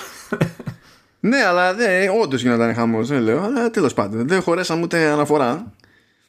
Ε, παρότι κόλλαγε, επειδή λέγαμε, είχαμε τη συζήτηση για το ότι κόβονται τα AirPods από τη συσκευασία και οι φορτιστές κτλ. Έχω την εντύπωση ότι το είπαμε την προηγούμενη φορά. Αλλά δεν είπε σίγουρα. Θυμάμαι ότι είπαμε για τις μειώσεις τιμών στα AirPods και τα. Α, μπορεί, μπορεί, μπορεί. Και τους μετασχηματιστές, τους φορτιστές τέλος πάντων για Beachflex δεν θυμάμαι. Αλλά anyway, ακόμα και λάθος να κάνουμε θα το, θα το ρυθμίσουμε. ε, απλά είναι άλλο ένα πράγμα που δεν καταλαβαίνω γιατί δεν, το, δεν κάνει τον κόπο να το αναφέρει εκείνη την τώρα να πει ότι παιδιά κοιτάξτε να δείτε σας κόβουμε τους φορτιστές το ξέρουμε σας κόβουμε τα airpods και θα πρέπει να τα πάρετε ξεχωριστά ωραία ρίχνουμε και τις τιμές που δεν το είπανε on stage αλλά βγάζουμε και τα Beats Flex που τα Beats Flex είναι στην ουσία όταν και τα Beats X έχουν ίδιο σχεδιασμό συνδέονται δύο ψήρες με, με καλώδιο μεταξύ τους αλλά κατά τα άλλα η, η σύνδεση με την όποια συσκευή είναι ασύρματη. Έχουν το W1 chip που είναι το κλασικό από τα πρώτα AirPods. Ε, είναι in-ear οπότε τέλος πάντων σε, κάποια, σε κάποιες περιπτώσεις έχουν και ένα συγκριτικό πλεονέκτημα. Ε, έχουν ξέρω εγώ inline control για να μπορούμε να κανονίζουμε εντάσεις, play stop και τα συνάφη. Πάρα πολύ ok τάζουν 12 ώρες αναπαραγωγής. Εντάξει. Σε σχέση με AirPods πιο πολύ θα κρατάνε τέλος πάντων. Αλλά είναι by design και αυτό στο να πεις. Αλλά το σημαντικότερο κάνω ένα πεντάρικο. Πεντάρικο δολάρια τώρα έτσι. Εντάξει. παραπάνω κάνουν σε ευρώ προφανώς. Οπότε μέσα σε όλα έβαλε δηλαδή κόβει ξέρω εγώ τα AirPods που έτσι κι αλλιώς ήταν ενσύρματα. Εντάξει αλλά χώνει και μια πρόταση σε ασύρματα με ευκολίες AirPods. Απλά όχι των πιο ακριβών AirPods εντάξει. και θέλω να πιστεύω ότι και με αλφα ποιότητα λόγω ονόματος έτσι beats και τα λοιπά. Έχει κάποια ποιότητα ήχου ρε παιδί μου. Ε, εντάξει τώρα στο, στο 50 τα... πόσο να είναι αλλά okay, σίγουρα καλύτερα από, το ear, από τα AirPods. Καλά, τα AirPods, ήταν, τα, τα AirPods ε, έχουμε πει ότι ακόμα και με τη μείωση τιμής εξακολουθούν να είναι προσβολή. Όπως και να έχει δηλαδή. Αυτά να είναι τόσο προσβολή αποκλείεται. Και, και μόνο που είναι in-ear και ε, minimum θα κόβουν κάπως το θόρυβο από τριγύρω είναι το λες βελτίωση. Όλα τα άλλα να είναι ίδια, ας πούμε. Αυτό είναι βελτίωση. Και εννοείται ότι αγνοείς για άλλη μια φορά τα βασικά χαρακτηριστικά των ακουστικών. Έτσι, έχεις πει όλα τα άχρηστα, τα, τα specs και δεν έχεις πει ότι κυκλοφορούν σε μαύρο, ασημή, γαλάζιο και λαχανί. Ασημή είναι αυτό, δεν είναι, δεν είναι λευκό. Γκρι, ε, ξέρω, ε, βλέπω το κυκλάκι που το, θα μπεις να είναι σε λευκή σελίδα, οπότε μάλλον λευκό είναι. Κάτσε να σου πω πώς το λέει. Γκρέι το λέει. Το λέει smoke okay. grey κιόλας. Καπνισμένο. Άντε πάλι φάση με τα γκρίζα στην Apple. Κανείς δεν ξέρει ποτέ τι εννοεί ο ποιητής και ε, είναι το... συνθήκε. Ξέρεις, είναι το λευκό το λερωμένο, ρε παιδί μου, έτσι το. ε, τα γαλάζια τα λέει flame blue. Και το λαχανί το λέει το λαχανί. Flame blue, μπλε φλόγα. Ξέρω εγώ. Έτσι το λέει. Ε, ε, ναι. και, και, το λαχανί είναι yuzu yellow. yuzu. Εντάξει, αυτό, αυτό το έχω φάει. Όχι, το έχω πιει. Τι το. Yuzu. είναι, είναι, είναι ασιατικό εσπεριδοειδές. Εντάξει, μόνο εσύ. Ναι. αυτό το αναγνωρίζω τουλάχιστον. Εντάξει. Λαχανί. Τέλος πάντων. Έστω ότι. Λοιπόν, και πάει και αυτό. Απλά το σημειώνουμε για την ιστορία ότι υπάρχει κάτι που ξαφνικά είναι πολύ πιο προστή επιλογή σε ασύρματα ακουστικά που σε κάποιο βαθμό θα την παλεύουν. Δεν είναι τόσο πιο ακριβά από τα AirPods τουλάχιστον με την παλιά τους στην τιμή. Εντάξει. Και είναι μια λύση που δεν υπήρχε που πηγαίνει πακέτο με κάποιες ευκολίες από, από τα, τα AirPods. Not bad για κάποιον που θέλει κάτι σχετικά προσιτό που πριν μπορούσε να βρει φυσικά Bluetooth headset σε τέτοια λεφτά αλλά σίγουρα δεν μπορούσε να τα βρει με, ε, με ό,τι έχει να προσφέρει το W1 chip έτσι και τα Beats 6 μεταξύ που αντικαθιστά αυτό το μοντέλο που δεν ξέρω το αν ηχητικά θα είναι μία ή άλλη δεν έχουμε ιδέα. Αλλά τα Beats θα είναι κάνουν διπλά λεφτά. Ναι. ναι. Ελπίζω να βγει σε καλό η φάση. Μιας και είπες για χρώματα. Ναι. Μιας και είπες για χρώματα. Λοιπόν προσπάθησα έτσι να μπω σε λίστα αναμονής για Pro Max και λέω προσπάθησα διότι εξηγώντας, εξηγώντας ε, επιχειρώντας να εξηγήσω ότι είναι ωραία φάση το μπλε αλλά κοίταξε να δεις εγώ συνήθως γκρίζω. Δεν οδηγούσε πουθενά αυτή η συζήτηση οπότε κατέληξε ο, ο, ο Δίσμυρος στην άλλη άκρη της σύνδεσης της γραμμής να πει καλά σε σημειώνω και για μπλε και για γκρι και βλέπουμε αυτό Εξαιρετικά. Οπότε αν, θέλ, αν θα έρθουν και θέλω κι εγώ θα έρθουν να πάρω το άλλο χρώμα σου. Έτσι. θα έχεις κρατήσει θέση και για μένα. Άμα, έχουν, άμα σκάσουν παράλληλα. Ναι. Και θέλεις να, και αναζητούσες άλλο έναν τρόπο να μην πάρεις iPad Pro να βοηθήσω.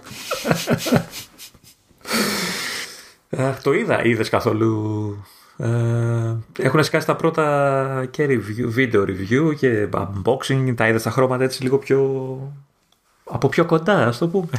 Τα είδα και αλήθεια είναι ότι ε, έτσι όπως το είδα αυτό το γκρίζο μου φάνηκε πιο σόι από ό,τι μου φαίνονταν ε, από τις αρχικές φωτογραφίες. Εξακολουθεί να μου αρέσει το μπλε. Το μπλε δηλαδή okay, το, το δέχομαι και από τις φωτογραφίες και τα λοιπά, αλλά νομίζω ότι οι διαζώσεις, το γκρίζο είναι πιο cool από ό,τι φαίνεται στις εικόνες. Ναι. Ε, βέβαια δαχτυλιές έτσι, full γύρω γύρω. Ε, με το, ατσάλι δεν υπάρχει ελπίδα. Ναι. Ε, ε, υπάρχει ελπίδα. Αν πάρετε το χρυσό. Τώρα αυτό είναι σοβαρό που θα, δεν το λέγαμε. Ξέρω, το διάβασα. Αλλά, ναι, ναι. Αν πάρετε το χρυσό, επειδή για να πετύχουν το, ε, στο, στο ατσάλι την απόχρωση του χρυσού που θέλανε, έχουν χρησιμοποιήσει άλλη τεχνική. Τυχαίνει αυτή η τεχνική να σημαίνει ότι πιάνει και πιο δύσκολα δαχτυλιά και καθαρίζεται πιο εύκολα από δαχτυλιέ. Και έκανα εγώ σταυρούς μπροστά στο monitor, λέω τι θα γίνει με αυτό το πράγμα. που και να, που να πιάσει δαχτυλιέ θα, θα σε τυφλώνει τόσο πολύ που δεν θα τις βλέπεις, οπότε δεν θα σε νοιάζει. Καλά, όλα τώρα είναι τόσο το ατσάλι, ξέρεις, όλα σε τυφλώνει το χρώμα και να έχει, να μην είμαστε. Εντάξει, okay. ε, Αλλά ρε παιδί μου, αυτό είναι τώρα κουφή διαφορά να έχεις. Δηλαδή να προκύπτει ένα χρώμα iPhone να έχει κάποιο θεωρητικό συγκριτικό πλεονέκτημα σε κάτι τόσο καμένο απλά επειδή ε, θέλανε να πετύχουν συγκεκριμένη απόχρωση και δεν γινόταν αλλιώς. Πού να το εξηγήσει αυτό, γιατί θα νομίζουν ότι το βγάζει το μυαλό σου, παιδί μου. Δηλαδή, στάνταρ. Πάντως, σε γενικές γραμμές, έχω την ότι έχουμε θετικές εντυπώσεις για τα καινούργια κινητά. Ναι, γενικά έχουμε θετικές εντυπώσεις. Ε, Προφανώς έχουν το εύκολο να έχουν θετική εντύπωση για το 12 το Vanilla, διότι αυτό το συγκρίνεις αναγκαστικά με το 11 και μόνο η αλλαγή που έχει γίνει εκεί πέρα σε οθόνη κάνει μπαμ. Ναι. ναι. Δεν, δεν κρύβεται αυτό το πράγμα με, με την καμία. Και επειδή αυτό πηγαίνει πακέτο και με άλλες αλλαγές, έχει καταλήγει να είναι και πιο ελαφρύ και λίγο πιο μαζεμένο κτλ. Και, και εννοείται ότι νομίζω είδα ή δύο ή τρία review. Αν όχι και στα τρία, σίγουρα στα δύο από τα τρία, οι reviewer ε, εννοείται ότι τοποθετήσαν τα κινητά κάθετα, έτσι, όρθια. Όπως παλιά. Γιατί μπορούμε πλέον και καλά, επειδή είναι τετράγωνα γύρω-γύρω.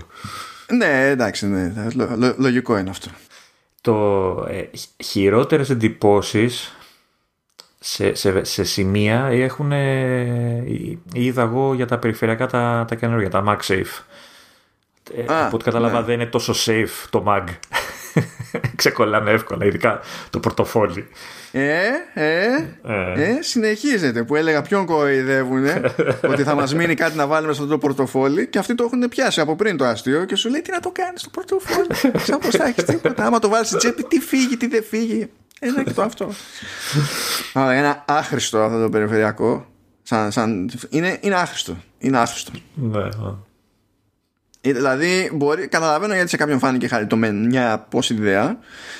Δεν είναι ότι. Δηλαδή, υπάρχουν θήκες εκεί έξω που η θήκη η ίδια έχει θέσεις για να λειτουργεί ως πορτοφόλι. Δεν είναι κάτι αποσπόμενο δηλαδή το κομμάτι που λειτουργεί ως πορτοφόλι από τη θήκη. Μιλάω τώρα για προϊόντα τρίτων, έτσι. Που και αυτό μπορεί να το καταλάβω. τώρα το αποσπόμενο δεν. Θα μ' άρεσε να σου πω την αλήθεια να το δώσω σε μπαταρία. Ναι, το λέγαμε την προηγούμενη φορά. σε ναι, ναι. μπαταρία, ναι. Σε μπαταρία. Ναι. μια μπαταρία, αλλά να έχεις ολοκληρωθεί και να φορτίζεις όσο θέλεις και μετά τη βγάζεις. Μπαμπα. Αυτό ήταν, θα έχει πλάκα. Ε, Πάντως, αυτό που φαίνεται να προκύπτει γενικά είναι ότι όλα τα καινούργια μοντέλα έχουν λίγο μικρότερη σχολητικότητα μπαταρίας σχέση με τα μοντέλα που αντικαθιστούν. το οποίο δεν είναι και τόσο συγκλονιστικά περίεργο. Τι γίνονται αυτά τα μπρος πίσω; Ε, έχω την εντύπωση ότι τους έπαιρνε λόγω του καινούργιου επεξεργαστή, επειδή είναι στα 5 νανόμετρα. Τους παίρνει ή, ή... Μα δεν είναι ότι έγινε μικρότερο το chip, γίνανε μικρότερα transistors και δώσανε πόνο με, με neural. Αυτό δεν σημαίνει ότι κάνανε μικρότερο το chip δεν είναι στα τα 5 νανόμετρα, δεν βοηθάνε με την ε, απόδοση της, ε, στην μπαταρία ή κάνω λάθος εγώ. Εξαρτάται πώς θα τα χρησιμοποιήσεις. Δεν είναι ότι άπαξ και ωραία τα κάνεις πιο μικρά, αλλά σημασία έχει μετά πόσα βάζεις στο chip και τι κάνουν αυτά. Και δεν είναι ότι μείναμε στο... Δηλαδή θα ήταν μονόδρομος η βελτίωση της αυτονομίας έτσι και πέρανε τον Α13 Bionic και λέγανε το κρατάμε ως έχει απλά το κάνουμε 5 νανόμετρα. Τότε όλο το κέρδος θα ήταν στην αυτονομία. Ναι, κατάλαβα. Τώρα δεν είναι ακριβώς έτσι και νομίζω ότι είναι, είναι λίγο περίεργη φάση διότι η μεγαλύτερη ζημιά δεν πρέπει να είναι τόσο πολύ από το μέγεθος του chip. Που το chip για τέτοιου είδους chip είναι μεγάλο. Αλλά πάντα είναι μεγάλα αυτά που κάνει η Apple. Εδώ τώρα το ζόρι πρέπει να είναι με τα modem και τις έξτρα κεραίες και τις ideas. Το 5G. ναι, το, το 5G, ναι. ε, άλλη μια λεπτομεριούλα που βλέπω είναι ότι τα Pro έχουν 6 GB RAM ενώ τα απλά έχουν 4. Ναι, και είναι... ίσως αυτό να συνδέεται με την προηγούμενη κουβέντα που είχαμε στο προηγούμενο επεισόδιο για το ότι τραβάνε 60 με Dolby Vision αντί για 30 μόνο τα Pro. Και να μην είναι θέμα ISP, ας πούμε. Ναι. Έχουν, έχουν τη μνήμη να το κάνουν δηλαδή. Μπορεί, γιατί όσο να πεις, πρέπει να πάνε αυτά τα frames. Όταν, και όταν χρειάζεται να κουμαντέρεις διπλάσια frames, δεν είναι περίεργο να πεις ρόλο RAM.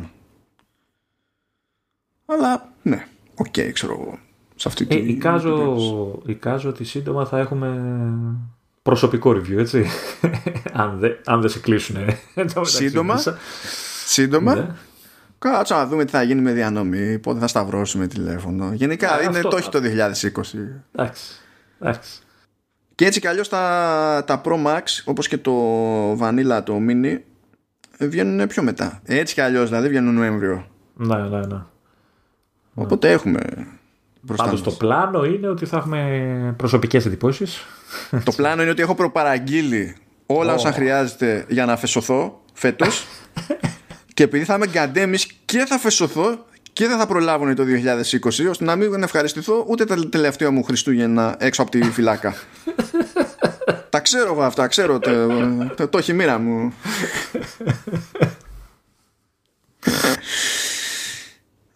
τι άλλο follow-up έχουμε για iPhone 12 ε, τουλάχιστον iPhone 12 Pro αλλά δεν είναι ότι υπάρχει το chip το ίδιο είναι. Αλλά δεν ξέρω αν παίζει πουθενά μπορεί να παίζει κάποια πράγματα σε κάποιες μετρήσεις ρολόι RAM αλλά μέχρι εκεί. Βγήκανε κάποια benchmarks υποτίθεται πρώιμα στο Geekbench κλασικά. Από εκεί γίνεται σε μια πάντα. Ε, και φαίνεται λέει τα, τα iPhone 12 Pro να είναι ξέρω εγώ 20-25% πάνω στα score σε σχέση με iPhone 11 Pro. Νομίζω ότι ε, με όσα έχουμε διαβάσει, όσα έχουμε ακούσει μέχρι στιγμής και τα λοιπά αυτό το ποσοστό βελτίωσης μου είναι μεγάλο. Ναι, ε, από αυτά που μου έλεγε ότι, ότι έχουν δώσει πιο πολύ πόνο στο Neural Engine και αυτά, ε, είχα καταλάβει ότι περίμενες πιο μικρό, πιο μικρή διαφορά. Μα και με βάση το, τα αντίστοιχα νούμερα που είχαν βγει, ξέρω εγώ, για, για iPad Air, που είχαν βγει πιο πριν αυτά, so, είχαν διαρρεύσει, ε, δεν υπονοούσαν κάτι τέτοιο. Δεν ξέρω τι έχει παίχτη τώρα εδώ πέρα, αν την έχει δει. Και η αλήθεια είναι ότι δεν υπάρχουν και πολλές μετρήσεις, γιατί καλό είναι να έχουν κάνει από αρκετές συσκευές μετρήσεις, γιατί πάντα υπάρχουν αποκλήσεις προς τα εδώ, προς τα εκεί, για να ξέρεις, να βγάλεις ένα μέσο όρο που να είναι πιο ναι. αντιπροσωπευτικό της πραγματικότητας. Ναι. Οπότε δεν ξέρω αν αυτό θα μαζέψει. Προφανώς και δεν έχω πρόβλημα να είναι 20-25%. Αλλά δεν έχω πρόβλημα ούτε να είναι 10 ε, με 15. Ε, ναι, γιατί εδώ πέρα... μιλάμε ότι η βάση με την οποία συγκρίνουν δημιουργείται αυτό το ποσοστό είναι το iPhone 11 Pro το οποίο ήταν turbo και είναι δηλαδή ακόμα ένα από τα πιο γρήγορα κινητά της αγοράς. δηλαδή δεν είναι και λίγο το, το 10 ή Εντάξει, το 20 είναι αρκετά, αλλά ακόμα και το 10 δεν είναι λίγο σαν διαφορά. Όχι. Γενικά, δεν μπορείς να έχεις τα άλματα που είχες. Δηλαδή, γιατί ε, πριν από 5-6 χρόνια είμαστε στη φάση που μπορούσε να βγαίνει όποια εταιρεία σε αυτό το άθλημα και να λέει ε, διπλασιασμό επιδόσεων. Δεν, δεν μπορείς να κάνεις αυτό για πάντα. Άμα ήταν, δηλαδή, δεν είσαι εσύ ο έξυπνος και είναι στόκι στην Intel και στην AMD και το καταφέρνουν. Ε, απλά από ένα σημείο και έπειτα δεν. Αλλά και με τις προτεραιότητες που έχουν που δώσανε τόσο χώρο ας πούμε στο Neural Engine και τα λοιπά δεν ήταν λογικό να περιμένουμε ξέρεις τεράστιο άλμα. Βάλε ότι έτσι κι αλλιώς έχουμε να κάνουμε ένα chip που εντάξει μπορεί να μην το κρατάει να μην κάνει sustain σε τέτοια ε, απόδοση αλλά για διάφορα workflows είναι πιο γρήγορα από τα MacBook που έχουμε. Οπότε ξέρεις δεν είναι δεν μπορεί να βγεις να βγεις και θυγμένος; είναι, λίγο, είναι λίγο δύσκολο, okay. ρε παιδί μου. Αν μη τι άλλο, αποτελούν. Ε, Αυτές οι καινούριε συσκευές αποτελούν πολύ θετική ένδειξη και δημιουργούν ελπίδα για τον Mac που περιμένουμε τον άλλο μήνα θεωρητικά. Ε, με, το, με το ίδιο τσπάκι. Έχει πλάκα εδώ μεταξύ τώρα, μιας και θυμηθήκαμε πάλι τα της Neural Engine και το πόσο χώρο πιάνει πάνω στο chip κτλ χάζευα τη διάταξη του, του chip για το Xbox Series X. Όπως, το, για, όπως και όλος ο κόσμος, έτσι. Ε, ναι, ναι. για το PlayStation 5 δεν έχει βγει ακόμα, είναι θέμα χρόνου βέβαια, αλλά για το Series X το είχε δείξει η ίδια η Microsoft. Mm. Βλέπεις ένα chip και βλέπεις ότι σχεδόν τα δύο τρίτα του chip είναι GPU. Ναι. Γιατί Λογικό. αυτή είναι η προτεραιότητα. Λογικό, έτσι. Ναι. και εξού η καστομιά. Ενώ αν πάρεις ένα αντίστοιχο chip της AMD για PC, και καλά που είναι APU και τα έχει όλα μαζί σε ένα chip, δεν είναι ίδιο το ζύγι, διότι δεν έχουν ίδια προτεραιότητα. Και αντίστοιχα, ρε παιδί μου, έχεις ένα chip εδώ της Apple που βλέπεις πόσο χώρο πιάνει ε, η Neural Engine, που είναι περισσότερος χώρος από ό,τι πιάνει η GPU, ξέρω εγώ, και η CPU και λες άμα δώσουν και άλλο πόνο Στο τέλος θα βλέπουμε που είναι η CPU σε όλο το chip Και θα έχει πιάσει μια γωνίτσα εκεί. Δηλαδή καλά είμαι εγώ εδώ Μην την ξεχάσουν καμιά, σε κάποια δόση. Μην τους πέσει Ναι και αυτό. Απλά έτσι μια μια τσαχπινιά για το τι σημαίνει ότι κάνουμε το design που νομίζουμε ακόμα και αν υποτίθεται ότι βασιζόμαστε σε κάποιες γνωστές ποσότητες. Δηλαδή λέμε CPU εδώ, CPU εκεί σκεφτόμαστε όλοι ταχύτητες πόσο αυτό και ό,τι να είναι αλλά δεν είναι μόνο αυτό και δεν είναι έτσι. Άλλο το έχουμε CPU στο PC και άλλο το έχουμε το system on chip που όλα πέφτουν πάνω του σχεδόν. Τώρα να περάσουμε εκεί σε iPad Air. Ανοίξανε προπαραγγελίες. Μην μας ρωτήσετε πότε θα έρθουν γιατί δεν το δεν νομίζω ότι ξέρει κανένας τα σίγουρα. Δηλαδή, οι ημερομηνίες υπάρχουν, ε, υποτίθεται, αλλά δεν νομίζω ότι υπάρχει ποσότητα για να πάρουμε στα σοβαρά τις ημερομηνίες. Αρχή είναι ακόμα, πάντα έτσι θα ξεκινάνε. Τώρα απλά δυσκολεύονται μάλλον λόγω κορονοϊού και ξέρετε, οι μεταφορές και όλα αυτά είναι. Ναι, είναι λίγο περίεργα. Οπότε μπορείτε να παραγγείλετε και Ελλάδα, αλλά για το υπόλοιπο δεν ξέρουμε. Ε, να πω ότι πρόλαβα και είδα και γι' αυτό έτσι video reviews και τα λοιπά. Ε, εδώ νομίζω είδα, είδα δύο, τώρα δεν ξέρω αν είναι όλα, αλλά τα δύο που είδα όχι απλά ήταν θετικές εντυπώσεις, ήταν θετικότατες οι εντυπώσεις για το συγκεκριμένο. Ε, είναι αυτό, δηλαδή αυτό που λένε και τα review, αλλά και αυτό που είχα καταλάβει εγώ ότι είναι το iPad που πρέπει, σε εισαγωγικά η λέξη, να πάρει κάποιος που δεν τον ενδιαφέρει, ξέρεις, το εξτρά του τον Pro. Η μεγαλύτερη οθόνη, ξέρεις, τα 120 Hz, δεν ξέρω εγώ τι άλλο ε, από τα άλλα features του Pro ε, θα μπορούσαν να ενδιαφέρουν κάποιον. Ε, γιατί, γιατί το iPad Air το, το τέταρτης γενιάς έχει πάρει, έχει δανειστεί από τα Pro όλα όσα, δηλαδή αυτό έλεγε ακριβώς το ένα review, θα ζητούσε ένας απλός, ας το πούμε, χρήστης από ένα tablet. Δηλαδή έχει, έχει τα, τα, τα πιο βασικά. Έχει, δεν, δεν του λείπει τίποτα ουσιαστικά ε, από, τα, από τα Pro ε, που σημαίνει ότι ακόμα και εγώ που είχα βάλει στόχο το Pro το Air το κοιτάω πιο θετικά πλέον. Και καλά τώρα, εντάξει. ναι, εντάξει. εντάξει θα έρθει τώρα η άνοιξη και ξέρουμε τι θα γίνει. Με σταματάει βέβαια οι, οι ίντσες της οθόνης γιατί δεν βλέπω πια είμαι στραβός. Ε, αλλά εντάξει, Εγώ εντάξει, θα γούσταρα και τα 120 Hz, πολλά. αλλά νομίζω ότι το, το, το iPad Air, το 4 γενιάς, είναι, ε, δείχνει πολύ εξαιρετική επιλογή. Δεν ξέρω πώς σου φαίνεται σένα. Όχι, είναι Βασικά, ξεκάθαρα συνεχίζει η Apple πράγματα που τα ξεκινάει σε ένα επίπεδο τιμής τέλος πάντων, σιγά σιγά να τα πηγαίνει προς τα κάτω. Οπότε προφανώς και αυτό είναι κέρδος για οποιονδήποτε ε, δεν θα κοίταζε έτσι κι αλλιώς σε price points επίπεδου iPad Pro. Οπότε γιατί να, δεν βρίσκω λόγο να. Εν τω μεταξύ παίρνει και τα αξεσουάρ, δηλαδή τα πληκτρολόγια του 11 ναι. Pro, δηλαδή ε, ο άλλος έχει επιλογές ακριβές μεν, αλλά έχει επιλογές για να το εξοπλίσει όπως θέλει. Και USB-C έτσι, εννοείται. Ναι, ναι, ναι. Τώρα πλέον το μόνο που μένει να δούμε, δηλαδή περίεργα μόνο, είναι αν ε, κάτι σαν USB-C θα φτάσει και στο απλό το iPad. Με τη λογική ότι αφού έχεις κάνει τον κόπο μέχρι εκεί στο line-up. Ναι. Α, αυτό λέγανε όλοι. Λέγανε, κοίτα, Apple είδες, δεν, δεν είναι κακό να έχεις USB-C σε μη προ μηχάνημα. Ξέρεις. Εντάξει. Ε, ε, το άλλο αστείο είναι ότι έβλεπα, νομίζω ήταν στο review του Macroomers αυτό. Ε, είχε το, το γαλάζιο και το έδειχνε και λέει μην το κοιτάτε λέει «Ε, μόνο στην κάμερα δείχνει ότι είναι γαλάζιο γιατί το έχω βάλει εγώ λέει σε σημεία που κάνει αντίθεση και φαίνεται. Στην πραγματική χρήση λέει δεν φαίνεται και τόσο ότι είναι γαλάζιο. Α, είναι πολύ απαλό δηλαδή. Ναι είναι πολύ, πολύ απαλό. Ε, και το άλλο ρογείο το είχε σε πράσινο το ίδιο το εξίσου απαλό. Mm-hmm. αλλά τώρα δεν ξέρω τι εννοεί ο τύπος. Δεν φαίνεται καθόλου αποκλείεται Εντάξει, φαντάζομαι ότι ε, γενικά αν θα έχει αρκετό φως, δηλαδή επειδή λογικά όλο αυτό θα είναι σαν παραλλαγές του, του γκρίζου που έχουν ξεφύγει σε τόνο, για να το λέει έτσι, αν είναι τόσο απαλό. Ναι. Δεν ξέρω, πάντως στο βίντεο φαίνεται. Στο βίντεο φαίνεται ξεκάθαρο ότι είναι γαλάζιο, αλλά το, το τονίζει αυτός λέει φαίνεται στην κάμερα έτσι, επειδή το έχω βάλει εγώ σε μέρη που ξέρεις, δεν, ε, δεν χάνει το mm. χρώμα, ρε παιδί κάπως έτσι. Δεν ξέρω τι. OK. Okay. Συνεχίζουμε λοιπόν ε, με ψηλό πραγματάκια εδώ και εκεί. Λοιπόν, φύτρωσε η Sony.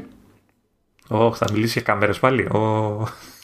Ναι, δεν θα πω τίποτα συγκλονιστικό. Απλά βγήκε. Δεν γίνεται, δεν γίνεται το, να μιλάς το, για κάμερες. Δεν, θα, δεν χρειάζεται να πω τίποτα για τις φωτογραφικές μηχάνε. Γιατί software είναι το θέμα. Εντάξει.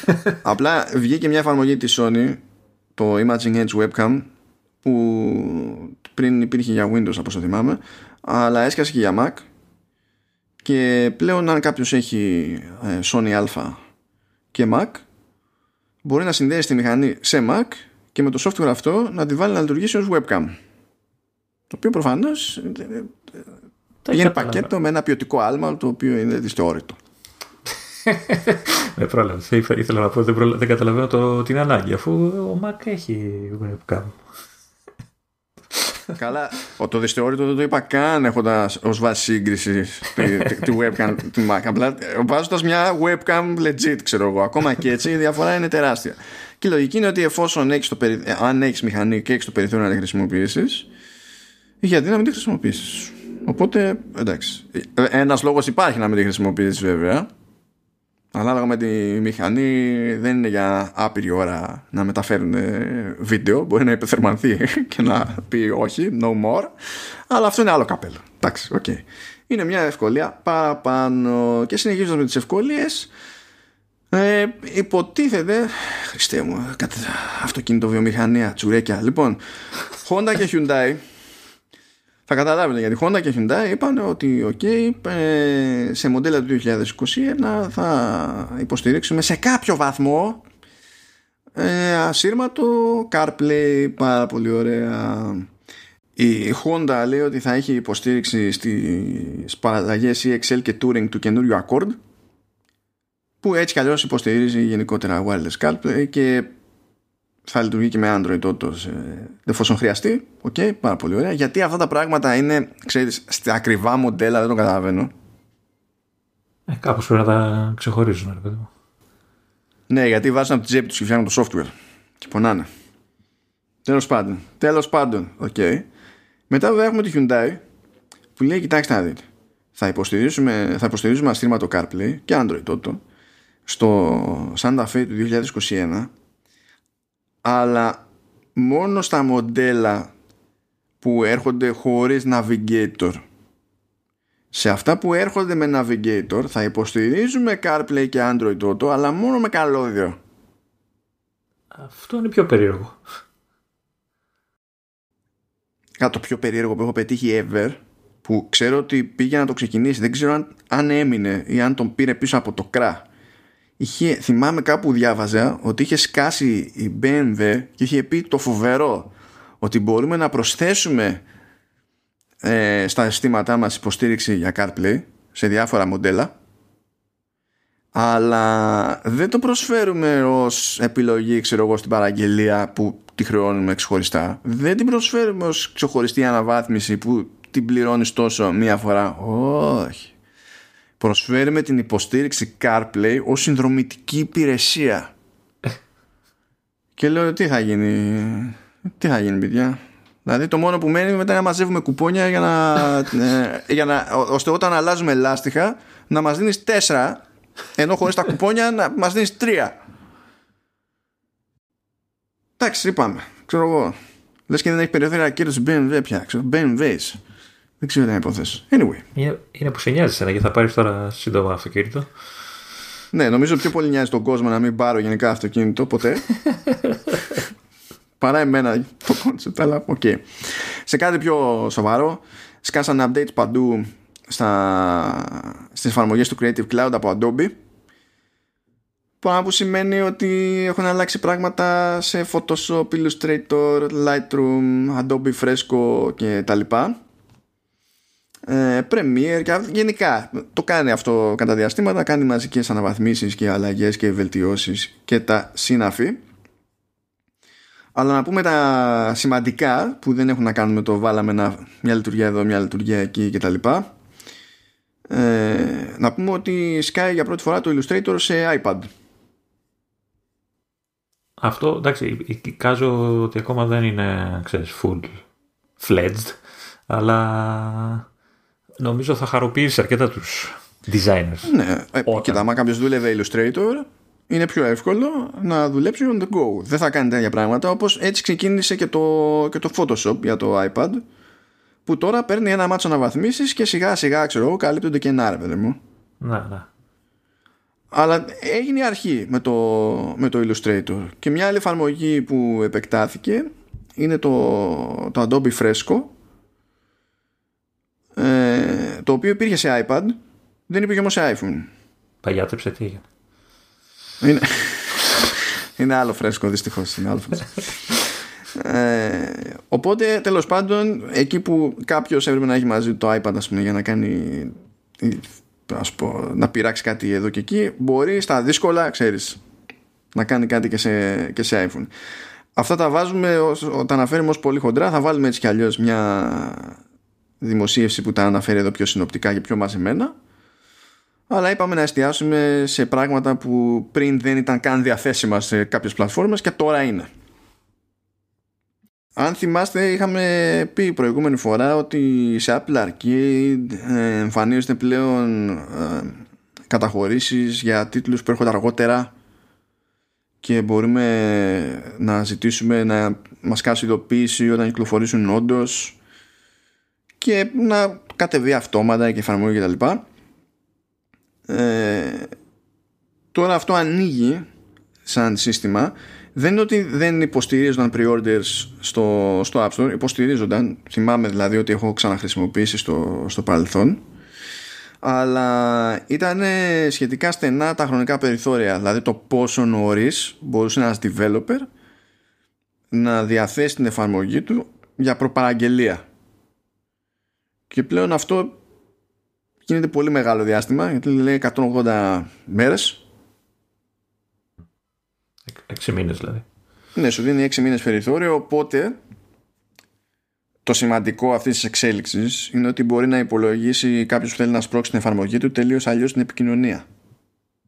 Και να ε, πολύ πριν το, το λανσάρισμα να βάλει κάποιον στην πρίζα να πει ας κάνω pre-order για τον οποιοδήποτε λόγο και, και τα λοιπά. Και φαντάζομαι ότι για να το κάνει αυτό πιο γενικευμένα θα έχει ένα νόημα να έχουν σήμανση, να, ξέρεις, να φυτρώνει που και που και κάποια κατηγορία, ένα roundup στο store με πράγματα που έρχονται.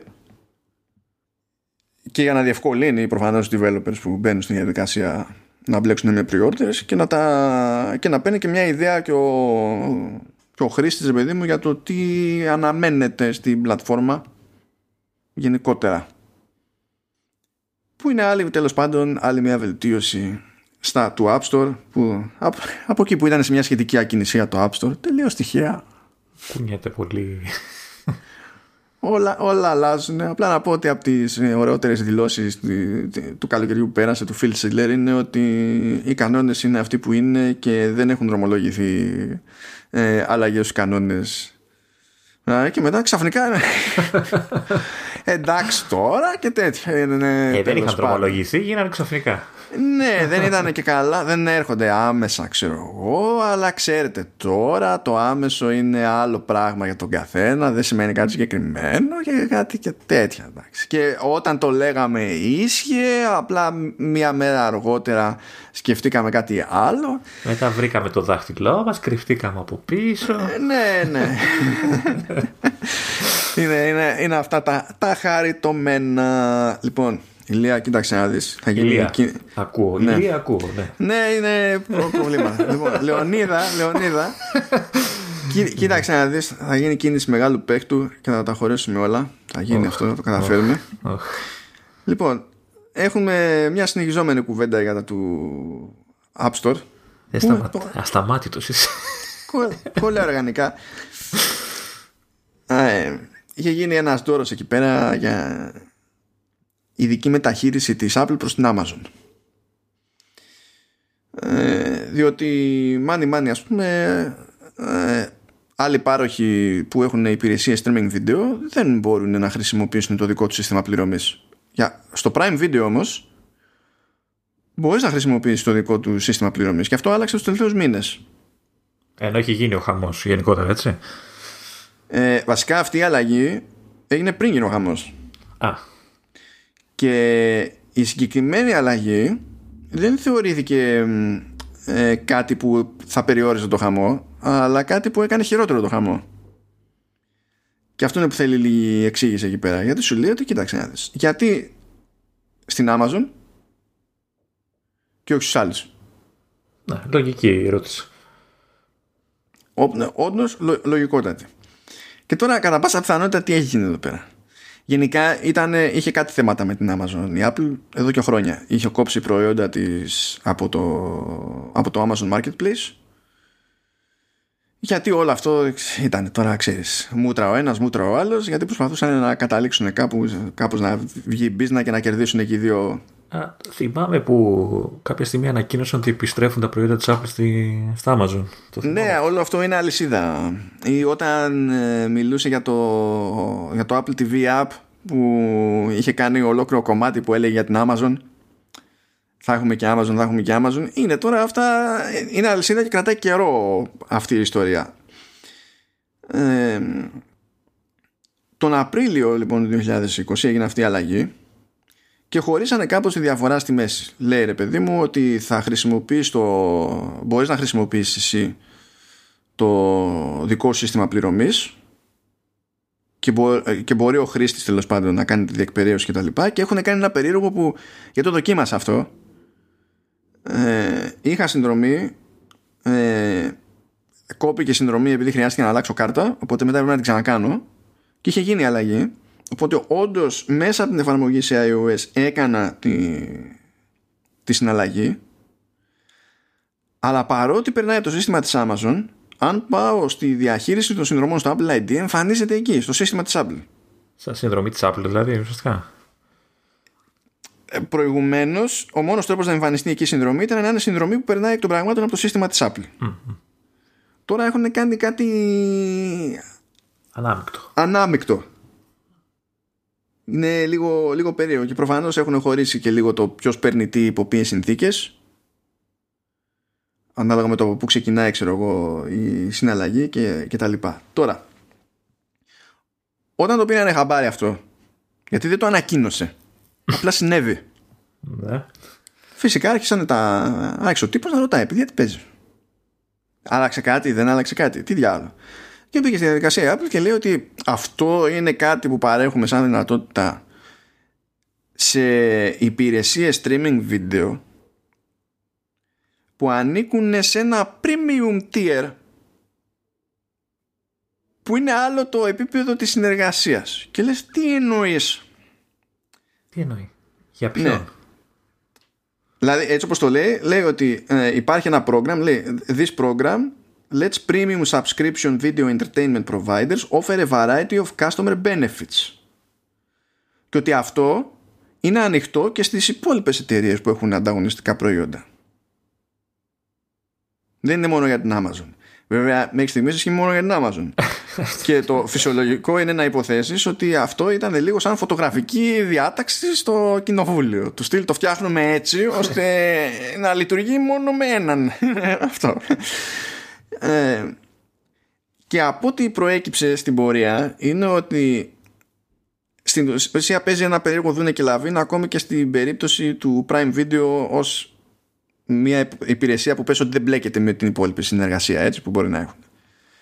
Σου λέει λοιπόν στην Αμερική όχι εδώ, άλλο καπέλο εδώ, το Prime εμφανίζεται και ως channel στο TV App. Ναι. Που αν δεν γινόταν αυτό, γιατί η Apple θέλει οι υπηρεσίες των τρίτων να εμφανίζονται ως channel στο TV App, αν δεν το έκανε αυτό, δεν θα έκανε και αυτή την παραχώρηση για τις συνδρομές στην Amazon.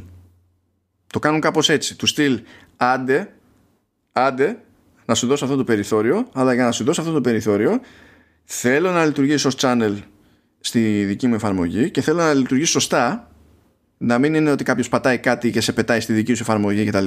Έτσι όπως το είχε φανταστεί η Apple ας πούμε ώστε να υπάρχει ελπίδα να σπρώξει μετά η Apple το TV App ως ένα γενικότερο hub για τέτοιου είδους υπηρεσίες και για αγορά ταινιών, αγορά σειρών ξέρω εγώ και τα, και τα συνάφη που αυτό εφόσον ε, έστω ότι η Apple λέει αλήθεια και ότι όντως αν κάποιος κάνει τα ίδια ξέρω εγώ σε αυτή την κατηγορία θα πάρει τις ίδιες διευκολύνσεις έστω ότι ισχύει αυτό το πράγμα αυτόματα αυτό που θα πάει και θα κολλήσει στο αν ο άλλος γουστάρει να μπει ως channel στο TV App θα σου πω κάτι εγώ σκαλώ με το premium tier που είπες ε, γιατί ναι μεν αν γουστάρει ο άλλος να συνδεθεί αλλά έχω την εμπιστοσύνη ότι αφήνει και το αν γουστάρει Apple σε συνδέσει. Δηλαδή, άμα θεωρήσει ότι ξέρεις, η υπηρεσία σου είναι σιγά, τίποτα.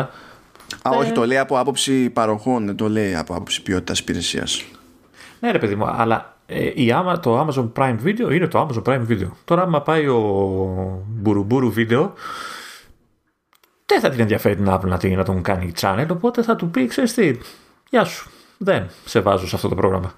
Ε, δεν πιστεύω δηλαδή ε, εφόσον μπήκε στη διαδικασία να κάνει αυτή τη μανούβρα δεν έχει νόημα να το γιατί σκέψου τι θα κέρδιζε με το να αφήσει ένα channel απ' έξω η Apple; Το, το, ο στόχος είναι ξεκάθαρα να σου δώσει εσένα την εντύπωση ότι δεν χρειάζεται να πολυβγαίνεις από την εφαρμογή TV, ε, Apple TV εφόσον αποφασίζεις ότι θες να δεις κάτι οπότε το να σου έχει ένα κανάλι παραπάνω όποιο για είναι και αυτό ε, ακόμα και αν πεις ότι δεν είναι συν, σίγουρα δεν είναι μείον. Ναι, μπορεί να τη ενδιαφέρει ότι και καλά θέλει να διατηρήσει και ένα επίπεδο ποιότητας. Και καλά, λέμε τώρα. Εντάξει, τώρα και αυτό νομίζω είναι debatable διότι έχει κανάλι για το Taste Made το οποίο λειτουργεί στην Ελλάδα πόσο και καλό να είναι το περιεχόμενο δεν είναι για όλες τις ώρες και δεν είναι mainstream ακριβώς και τα λοιπά Εντάξει. Και αν θέλεις να το κάνεις σαν πλατφόρμα, δηλαδή σκέψου, ε, ε, έχει δείξει ότι δεν το σκέφτεται ακριβώς έτσι, διότι ανοίγεις το TV App και το Apple TV Plus εμφανίζεται ως κανάλι και δεν υπάρχει εύκολος τρόπος να πας με τη μία στο Apple TV Plus όταν ξέρεις ότι θες να πας με τη μία στο Apple TV Plus. Που αυτή είναι, παρα, είναι παραχώρηση που κάνει η ίδια, που ενοχλεί το χρήστη στην πράξη και ζημιώνει την ίδια προκειμένου να έχει ελπίδα να προσελκύσει τους υπολείπους για να μην γυρίσουν και να πούνε ότι είναι εντάξει θα δίνεις προτεραιότητα στο δικό σου περιεχόμενο οπότε τι νόημα έχει να είμαι εγώ εκεί ναι, λα... ε, θες να μου πεις ότι θα, αν, αν, θα μου πεις ναι γιατί να μην το κάνει. Αν θα πάει Netflix ας πούμε θα τη δεχτεί. Και με, θα κάνει και τεμενάδες να υποθέσω. Ακόμη και έτσι Netflix δεν πιστεύω ότι θέλει. Netflix θέλει να σε κρατάει στην εφαρμογή. Ε, και η Apple σου λέει σε αυτή την περίπτωση ότι θέλω να το κάνεις έτσι όπως το τάζω εγώ στο, στο χρήστη και να μην χρειάζεται να σκάσει την άλλη εφαρμογή. Να περνάει ρε παιδί μου το stream σου, θα κάνουμε τράμπα, ξέρω εγώ, server side, ό,τι είναι, και να περνάει το stream και να προβάλλεται μέσω του, του TV App. Και να μπορώ να κάνω search ο, στο, στο TV App και να εμφανίζει αποτελέσματα από τις διαφορετικές υπηρεσίες. Ναι, ναι. Και τα λοιπά. Σου λέει ότι να μπεις, αλλά να μπεις legit, να χρησιμοποιήσεις τα APIs που έχω φτιάξει και τα λοιπά και τα λοιπά. Που αυτό τουλάχιστον ειδικά η Netflix δεν το θέλει. Αυτό σίγουρα δεν το θέλει. Γιατί επηρεάζει το, το τι data μαζεύει από τους χρήστες. Γιατί εννοώ την data για τα στατιστικά, για τι βλέπουν, πώς το βλέπουν ναι, ναι. Και, και τα λοιπά. Που είναι, δεν είναι μυστικό από πολύ πολύ πολύ νωρίς εδώ και χρόνια ρε παιδί μου ότι θεωρεί ότι αυτά τα, η Netflix ότι τα δεδομένα αυτά ε, είναι ο ακρογωνίος λήθος όλης της, της προσέγγισης. Οπότε δεν νομίζω ότι μια τέτοια διευκόλυνση την νοιάζει και πάλι γιατί μπορεί να, να είναι ok να πει ότι δεν θα δίνω 30% στην Apple γιατί μπορώ να χρησιμοποιήσω δικό μου σύστημα πληρωμής αλλά το υπόλοιπο το θεωρεί πάλι χασούρα. Δεν είναι είναι, είναι λίγο, γι' αυτό θεωρείται και τόσο φωτογραφική όλη η φάση στην περίπτωση της Amazon. Είναι και αλλιώς η φάση της Amazon γιατί λες είναι πολύ πιο μεγάλη εταιρεία είναι μπλεγμένη σε πολλές περισσότερες κατηγορίες ε, σου είχε κάνει και σε ένα κόμψε που είχε κόψει η, η, Netflix θα κόψει; Θα πει δεν βγάζουν την εφαρμογή iOS ε, καλά, δεν της συμφέρει αυτό το πράγμα. Εντάξει. Δεν παίζει αυτό. Δεν παίζει. Δηλαδή, ό, όσο και στα μαχαίρια να είναι, αυτό δεν παίζει. Με την ίδια λογική που ό,τι και να κάνει η Facebook, δεν θα πει η Apple κόβω την εφαρμογή. Ε, κοίτα, το είχε κάνει κάποια στιγμή. Θυμάσαι ότι ήταν ενσωματωμένο το Facebook στο σύστημα και το, το άλλαξε μετά. Α, ναι, αλλά δεν έκοψε. Ε, όχι, πάντα, αλλά είχε ε. γίνει ένα, έτσι, ε, ένα τζέρτζελο τότε. Ε, και ναι, είναι, είναι, από όλη αυτή τη φάση δεν κερδίζει θετική εντύπωση η, η, η Apple. Ακόμα και αν υποθέσουμε ότι δεν ήταν φωτογραφική όλη αυτή η φάση. Το πρόγραμμα αυτό είναι κάτι που ε, ε, όντως έφτιαξε για να το χρησιμοποιεί οποιοδήποτε ανήκει σε αυτή την κατηγορία κτλ. Ακόμα και αν υποθέσουμε χωρίς να έχουμε κανένα λόγο να το υποθέσουμε ή κάπου να το στηρίξουμε ότι και καλά προσπαθεί συνειδητά και ενεργά η Apple να σπρώξει αυτό, αυτό το πράγμα και στους υπολείπους ξέρω εγώ. Και πες ότι οι άλλοι κάνουν κόμξες και δεν γουστάρουν και και και και και, και. έστω ότι όλα δηλαδή ήταν τα ιδανικά. Δίνουμε παντού το, το benefit of the doubt στην Apple. Πάλι έτσι όπως το επικοινώνησε που δεν το επικοινώνησε μέχρι κάποιος να το πάρει χαμπάρι και μετά κάτι δεν ξέρω και εγώ τι. Πάλι μόνη της σου δίνει το περιθώριο να σκεφτείς όλη τη φάση από την ανάποδη. Δεν ξέρω γιατί επιμένει και το κάνει αυτό. Σε τέτοιες περιπτώσεις τουλάχιστον. Έχει, έχει την ψευδέστηση ότι θα ξεφύγει. Ότι θα το πάρει κάποιος χαμπάρι. Και δεν ισχύει πια αυτό έτσι, στα χρόνια που ζούμε. Με την καμία κυβέρνηση δεν, δεν γλιτώνει τίποτα. Εδώ ήταν για να παρουσιάσει iPhone και είχαμε δει τα χρώματα, είχαμε δει τα, όλα τα σας, είχαμε δει τα, τα, πάντα όλα. Δεν ξέραμε πόσο κάνανε συγκεκριμένα. Είχα, και εκεί τέλος πάντων είχαν βγει πληροφορίες, δεν πέσανε just, αλλά ναι. όλα ρε παιδί μου. Είδα πάντως για αυτό το άσχετο άρθρο που έλεγε ότι ξέρεις τι θα κάνει ο Cook και η Apple για αυτό το πρόβλημα των leaks. Ότι έχει παραγίνει. Αλλά άλλη συζήτηση. Αυτό είναι άλλη. Εντάξει, τι να κάνει. Έχουν προσλάβει τέτοιο, ακόμα και, ε, και βετεράνους προσωπικής φοράς του, του Πρόεδρου. Ναι, προφανώς όμως ε, ναι, κάτι γίνεται. από κάπου χορλαίνει το σύστημα. Όταν είναι τόσο μεγάλη η μπίζνα, όταν μπλέκουν τόσο, τόσοι πολλοί άνθρωποι διεθνώς και όταν έχεις να δουλέψεις με contractors που δεν είναι δικοί σου υπάλληλοι είναι πάλι κάποιο άλλο και εσύ μισθώνεις τον άλλον. Δεν μπορείς να κάνεις τέτοιο κομμάτι. Δηλαδή, τις προάλλες διάβαζα για μια περίπτωση που σε ένα, σε ένα εργοστάσιο που είχαν, είχαν γραμμή παραγωγής για iPhone, σε, σε μια γωνιά λέει, πηγαίνανε στα κλεφτά, ξέρω εγώ, υπάλληλοι και σκάβανε τον τοίχο για να έχουν ένα άνοιγμα και να μπορούν με κονέ, ξέρω εγώ, να δίνουν parts προς τα έξω. Δηλαδή, καταλαβαίνεις ότι όταν το εργοστάσιο δεν είναι δικό σου ε, ο έλεγχος που μπορείς να έχεις φτάνει σε ένα σημείο δεν ξέρω, τέλος πάντων αυτά Είχες, δεν είχες; Πάλι φτάσαμε τις 152 ώρες. Δεν πειράζει. Θα ζήσουμε. Θα ζήσουμε. Έπρεπε. Ε, και έχουμε. Πού σε Σταύρο, πού σε φίλε Σταύρο; Κάτι τελευταίο. Δεν θα, ε, κάτι έχει πάθει σήμερα ο Μάνος, δεν θέλει να τελειώσουμε ποτέ. Αυτό που έχω πάθει είναι αυτό το κάτι τελευταίο που θα πω. Λοιπόν, One αυτή την more thing. εβδομάδα, αυτή την εβδομάδα αγαπητοί, κλείνουμε ως podcast network στο halftone.fm δύο χρόνια. Είχαμε, σκάς, είχαμε δημοσίευσει τις πρώτες εκπομπές 24 Οκτωβρίου. Η πρώτη μας θα εμεί, να ξέρω να το. Η πρώτη ήμασταν εμείς, ναι. Έτσι. Γιατί είμαστε πρώτοι. Δύο χρόνια, παιδιά, δύο χρόνια. Και από τότε έχουν γίνει πράγματα και θάματα. Πρώτον, μάθαμε ε, πέντε πράγματα παραπάνω στο audio editing και γλιτώσαμε κάποια growing pains και θέματα που είχαμε στην αρχή, βασικό. Ε, εσύ. Εγώ. ναι. εγώ το Δεύτερον, μόνο που έμαθα είναι να προσπαθώ να μην κάνω πράγματα που σε ενοχλούν για να μην τα κόβεις μετά στο μοντάζ. Δεν το καταφέρνω πάντα. Εντάξει, εδώ είμαστε για να τα ακούω. σημασία έχει ότι στη, στην πορεία είμαστε όλοι στη βελτίωση. Όχι σε όλα τα μέτωπα, δεν μάθαμε, και ειδικά εγώ, έτσι, ότι δεν πρέπει να βάζω macOS Beta τα καλοκαίρια.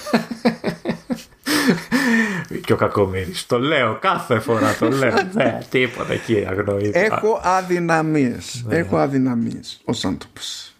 Ναι. Ε, εν τω μεταξύ, ανοίξαμε, αποκτήσαμε περισσότερες εκπομπές. Φυσικά έχουμε το Command OS που ακούτε τώρα, που είναι για Apple Stuff. Είχαμε λίγες μέρες μετά το, το ξεκίνημα του Command OS, ξεκινήσαμε και το Vertical Slice που εστιάζει στη βιομηχανία των το video games. Πήραμε αρκετό καιρό έτσι να ισιώσουμε, να βρούμε ένα ζύγι αλφα για να ξεκινήσουν οι προσθήκες. Έγιναν οι προσθήκες όμως. Οπότε με τα πολλά μπήκε το oversteer του Δημήτρη Μπίζα που ασχολείται με κάλυψη Φόρμουλα 1. Τώρα τους τελευταίους μήνες επίσης έτσι κοντά κοντά ήταν που μπήκαν αυτά. Καλοκαιριάτικα ήταν και τα δύο. Μπήκε στο roster και το showrunners που κάνουμε με το, με το Σταύρο το, το Βέργο και καταπιανόμαστε με μία σεζόν από τηλεοπτική σειρά τη φορά. Έχουμε εκεί και ένα, ένα feed για τα μερεμέτια, το whatever, που το χρησιμοποιούμε όπως μας τη βαρέσει because όποτε. reasons. Και όποτε. Ναι. ναι, αυτό είναι για πράγματα που απλά θε- θέλουμε να γίνουν και δεν εντάσσονται κάπου συγκεκριμένα μέχρι να μας τη βαρέσει ότι έχει νόημα να εντάσσονται κάπου συγκεκριμένα. Και η αλήθεια είναι ότι το μενού έχει και άλλες προσθήκες σε podcasts. Δηλαδή είναι δρομολογημένα κάποια πράγματα. Έχουμε ονομασίες, έχουμε logos, έχουμε διάφορα stuff. Οπότε θα βγατήσει κι άλλο η φάση με Halftone FM. Θα βάλω προφανώς links προς όλες τις εκπομπές που τρέχουν μέχρι τώρα γιατί μπορεί κάποιος να μας ακούει, να μας έχει πάρει χαμπάρι εδώ στο Command OS επειδή μιλάμε για Apple και να μην έχει πάρει πρέφα ότι έχουμε τις υπόλοιπες εκπομπές σαν, ως, ως Halftone FM. Μην γλιτώσεις Οπότε, κανείς, ε. Εντάξει, ο κανένας αποφασίζει για, τη, για την πάρτι του προφανώς. Απλά μπορεί να μην έχει πάρει είδηση ότι υπάρχουν ε, και τα υπόλοιπα show σε κάθε περίπτωση. Μπορεί Για- να κάνει μια απόπειρα και να αποφασίσει ότι τον εξυπηρετεί. Γιατί ο- εσύ που είσαι το αφεντικό και ο αρχηγός του Ναι, Halftone, το αφεντικό και ο αργός, ναι. ο master του Halftone FM δεν οργάνωσες ένα ξέφρενο πάρτι σε ένα χώρο να πάμε να συγκεντρωθούμε όλοι οι παραγωγοί ψ, και να διασκεδάσουμε για να- τα δύο χρόνια του, του καναλιού; Ε; Δεν ξέρω. Δεν, δεν, δεν πάει κάπου το μυαλό μου για το. Τι μπορεί να μας εμποδίσει να κάνουμε κάτι τέτοιο μέσα στο 2020. Δεν ξέρω. Απορώ κι εγώ. Απλά βαριώσουν, ρε παιδί μου αυτό, πες το. Α, ναι, ναι, κάτι, κάτι τέτοιο. Εντάξει. Οπότε όλο το ζουμί αυτού του τελευταίου One More Thing που έκανες ε, είναι ότι δύο χρόνια ε, σε ανέχομαι, σε ανέχονται. Εγώ είμαι ευχάριστος άνθρωπος οπότε δεν τίθεται θέμα ανοχής για μένα. Ε, είναι, είμαι ευχάριστος.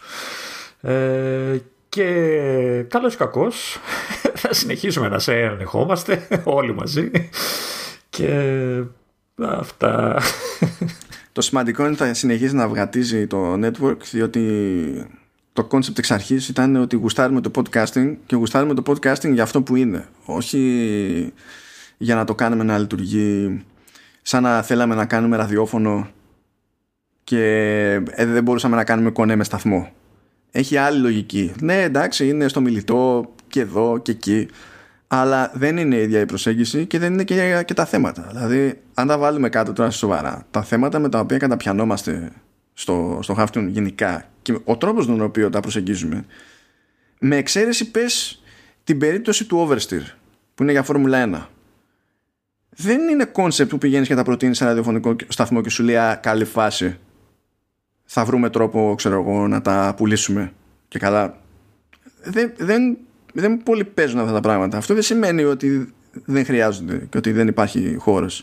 Και αυτό είναι ένα μόνο από τα καλά του, του podcasting διότι καλύπτονται κενά που ήταν αδύνατο να καλυφθούν διαφορετικά. Και θα πεθάνουμε στην ψάθα αυτό εννοείς. Ε, τώρα, εντάξει. Εγώ δεν είμαι φίλος ψάθας, μιας και το έθιξες. Ε, ναι. Προ, προτιμώ, προτιμώ να, να γύρω κάπου αλλού, δεν ξέρω. Αλλά anyway. Ε, αυτά. Πάντως, ε, μην αυτά. Πάντως μου, μου κάνει εντύπωση που, αντε, που αντέξαμε δύο χρόνια. Όχι τώρα το μεταξύ μας, αλλά ξέρεις, πάντα είχα το φόβο ότι δεν θα έχουμε το χρόνο που χρειάζεται, τη διάθεση. Δεν. Πάει, πάει. Να που το έχουμε καταφέρει όμως, τώρα για να, ε, να είμαστε και ειλικρινείς έτσι, είναι επειδή τα πράγματα είναι περίεργα στη, στην πλευρά του καθενός, σε άλλο βαθμό και με άλλο τρόπο ενδεχομένως.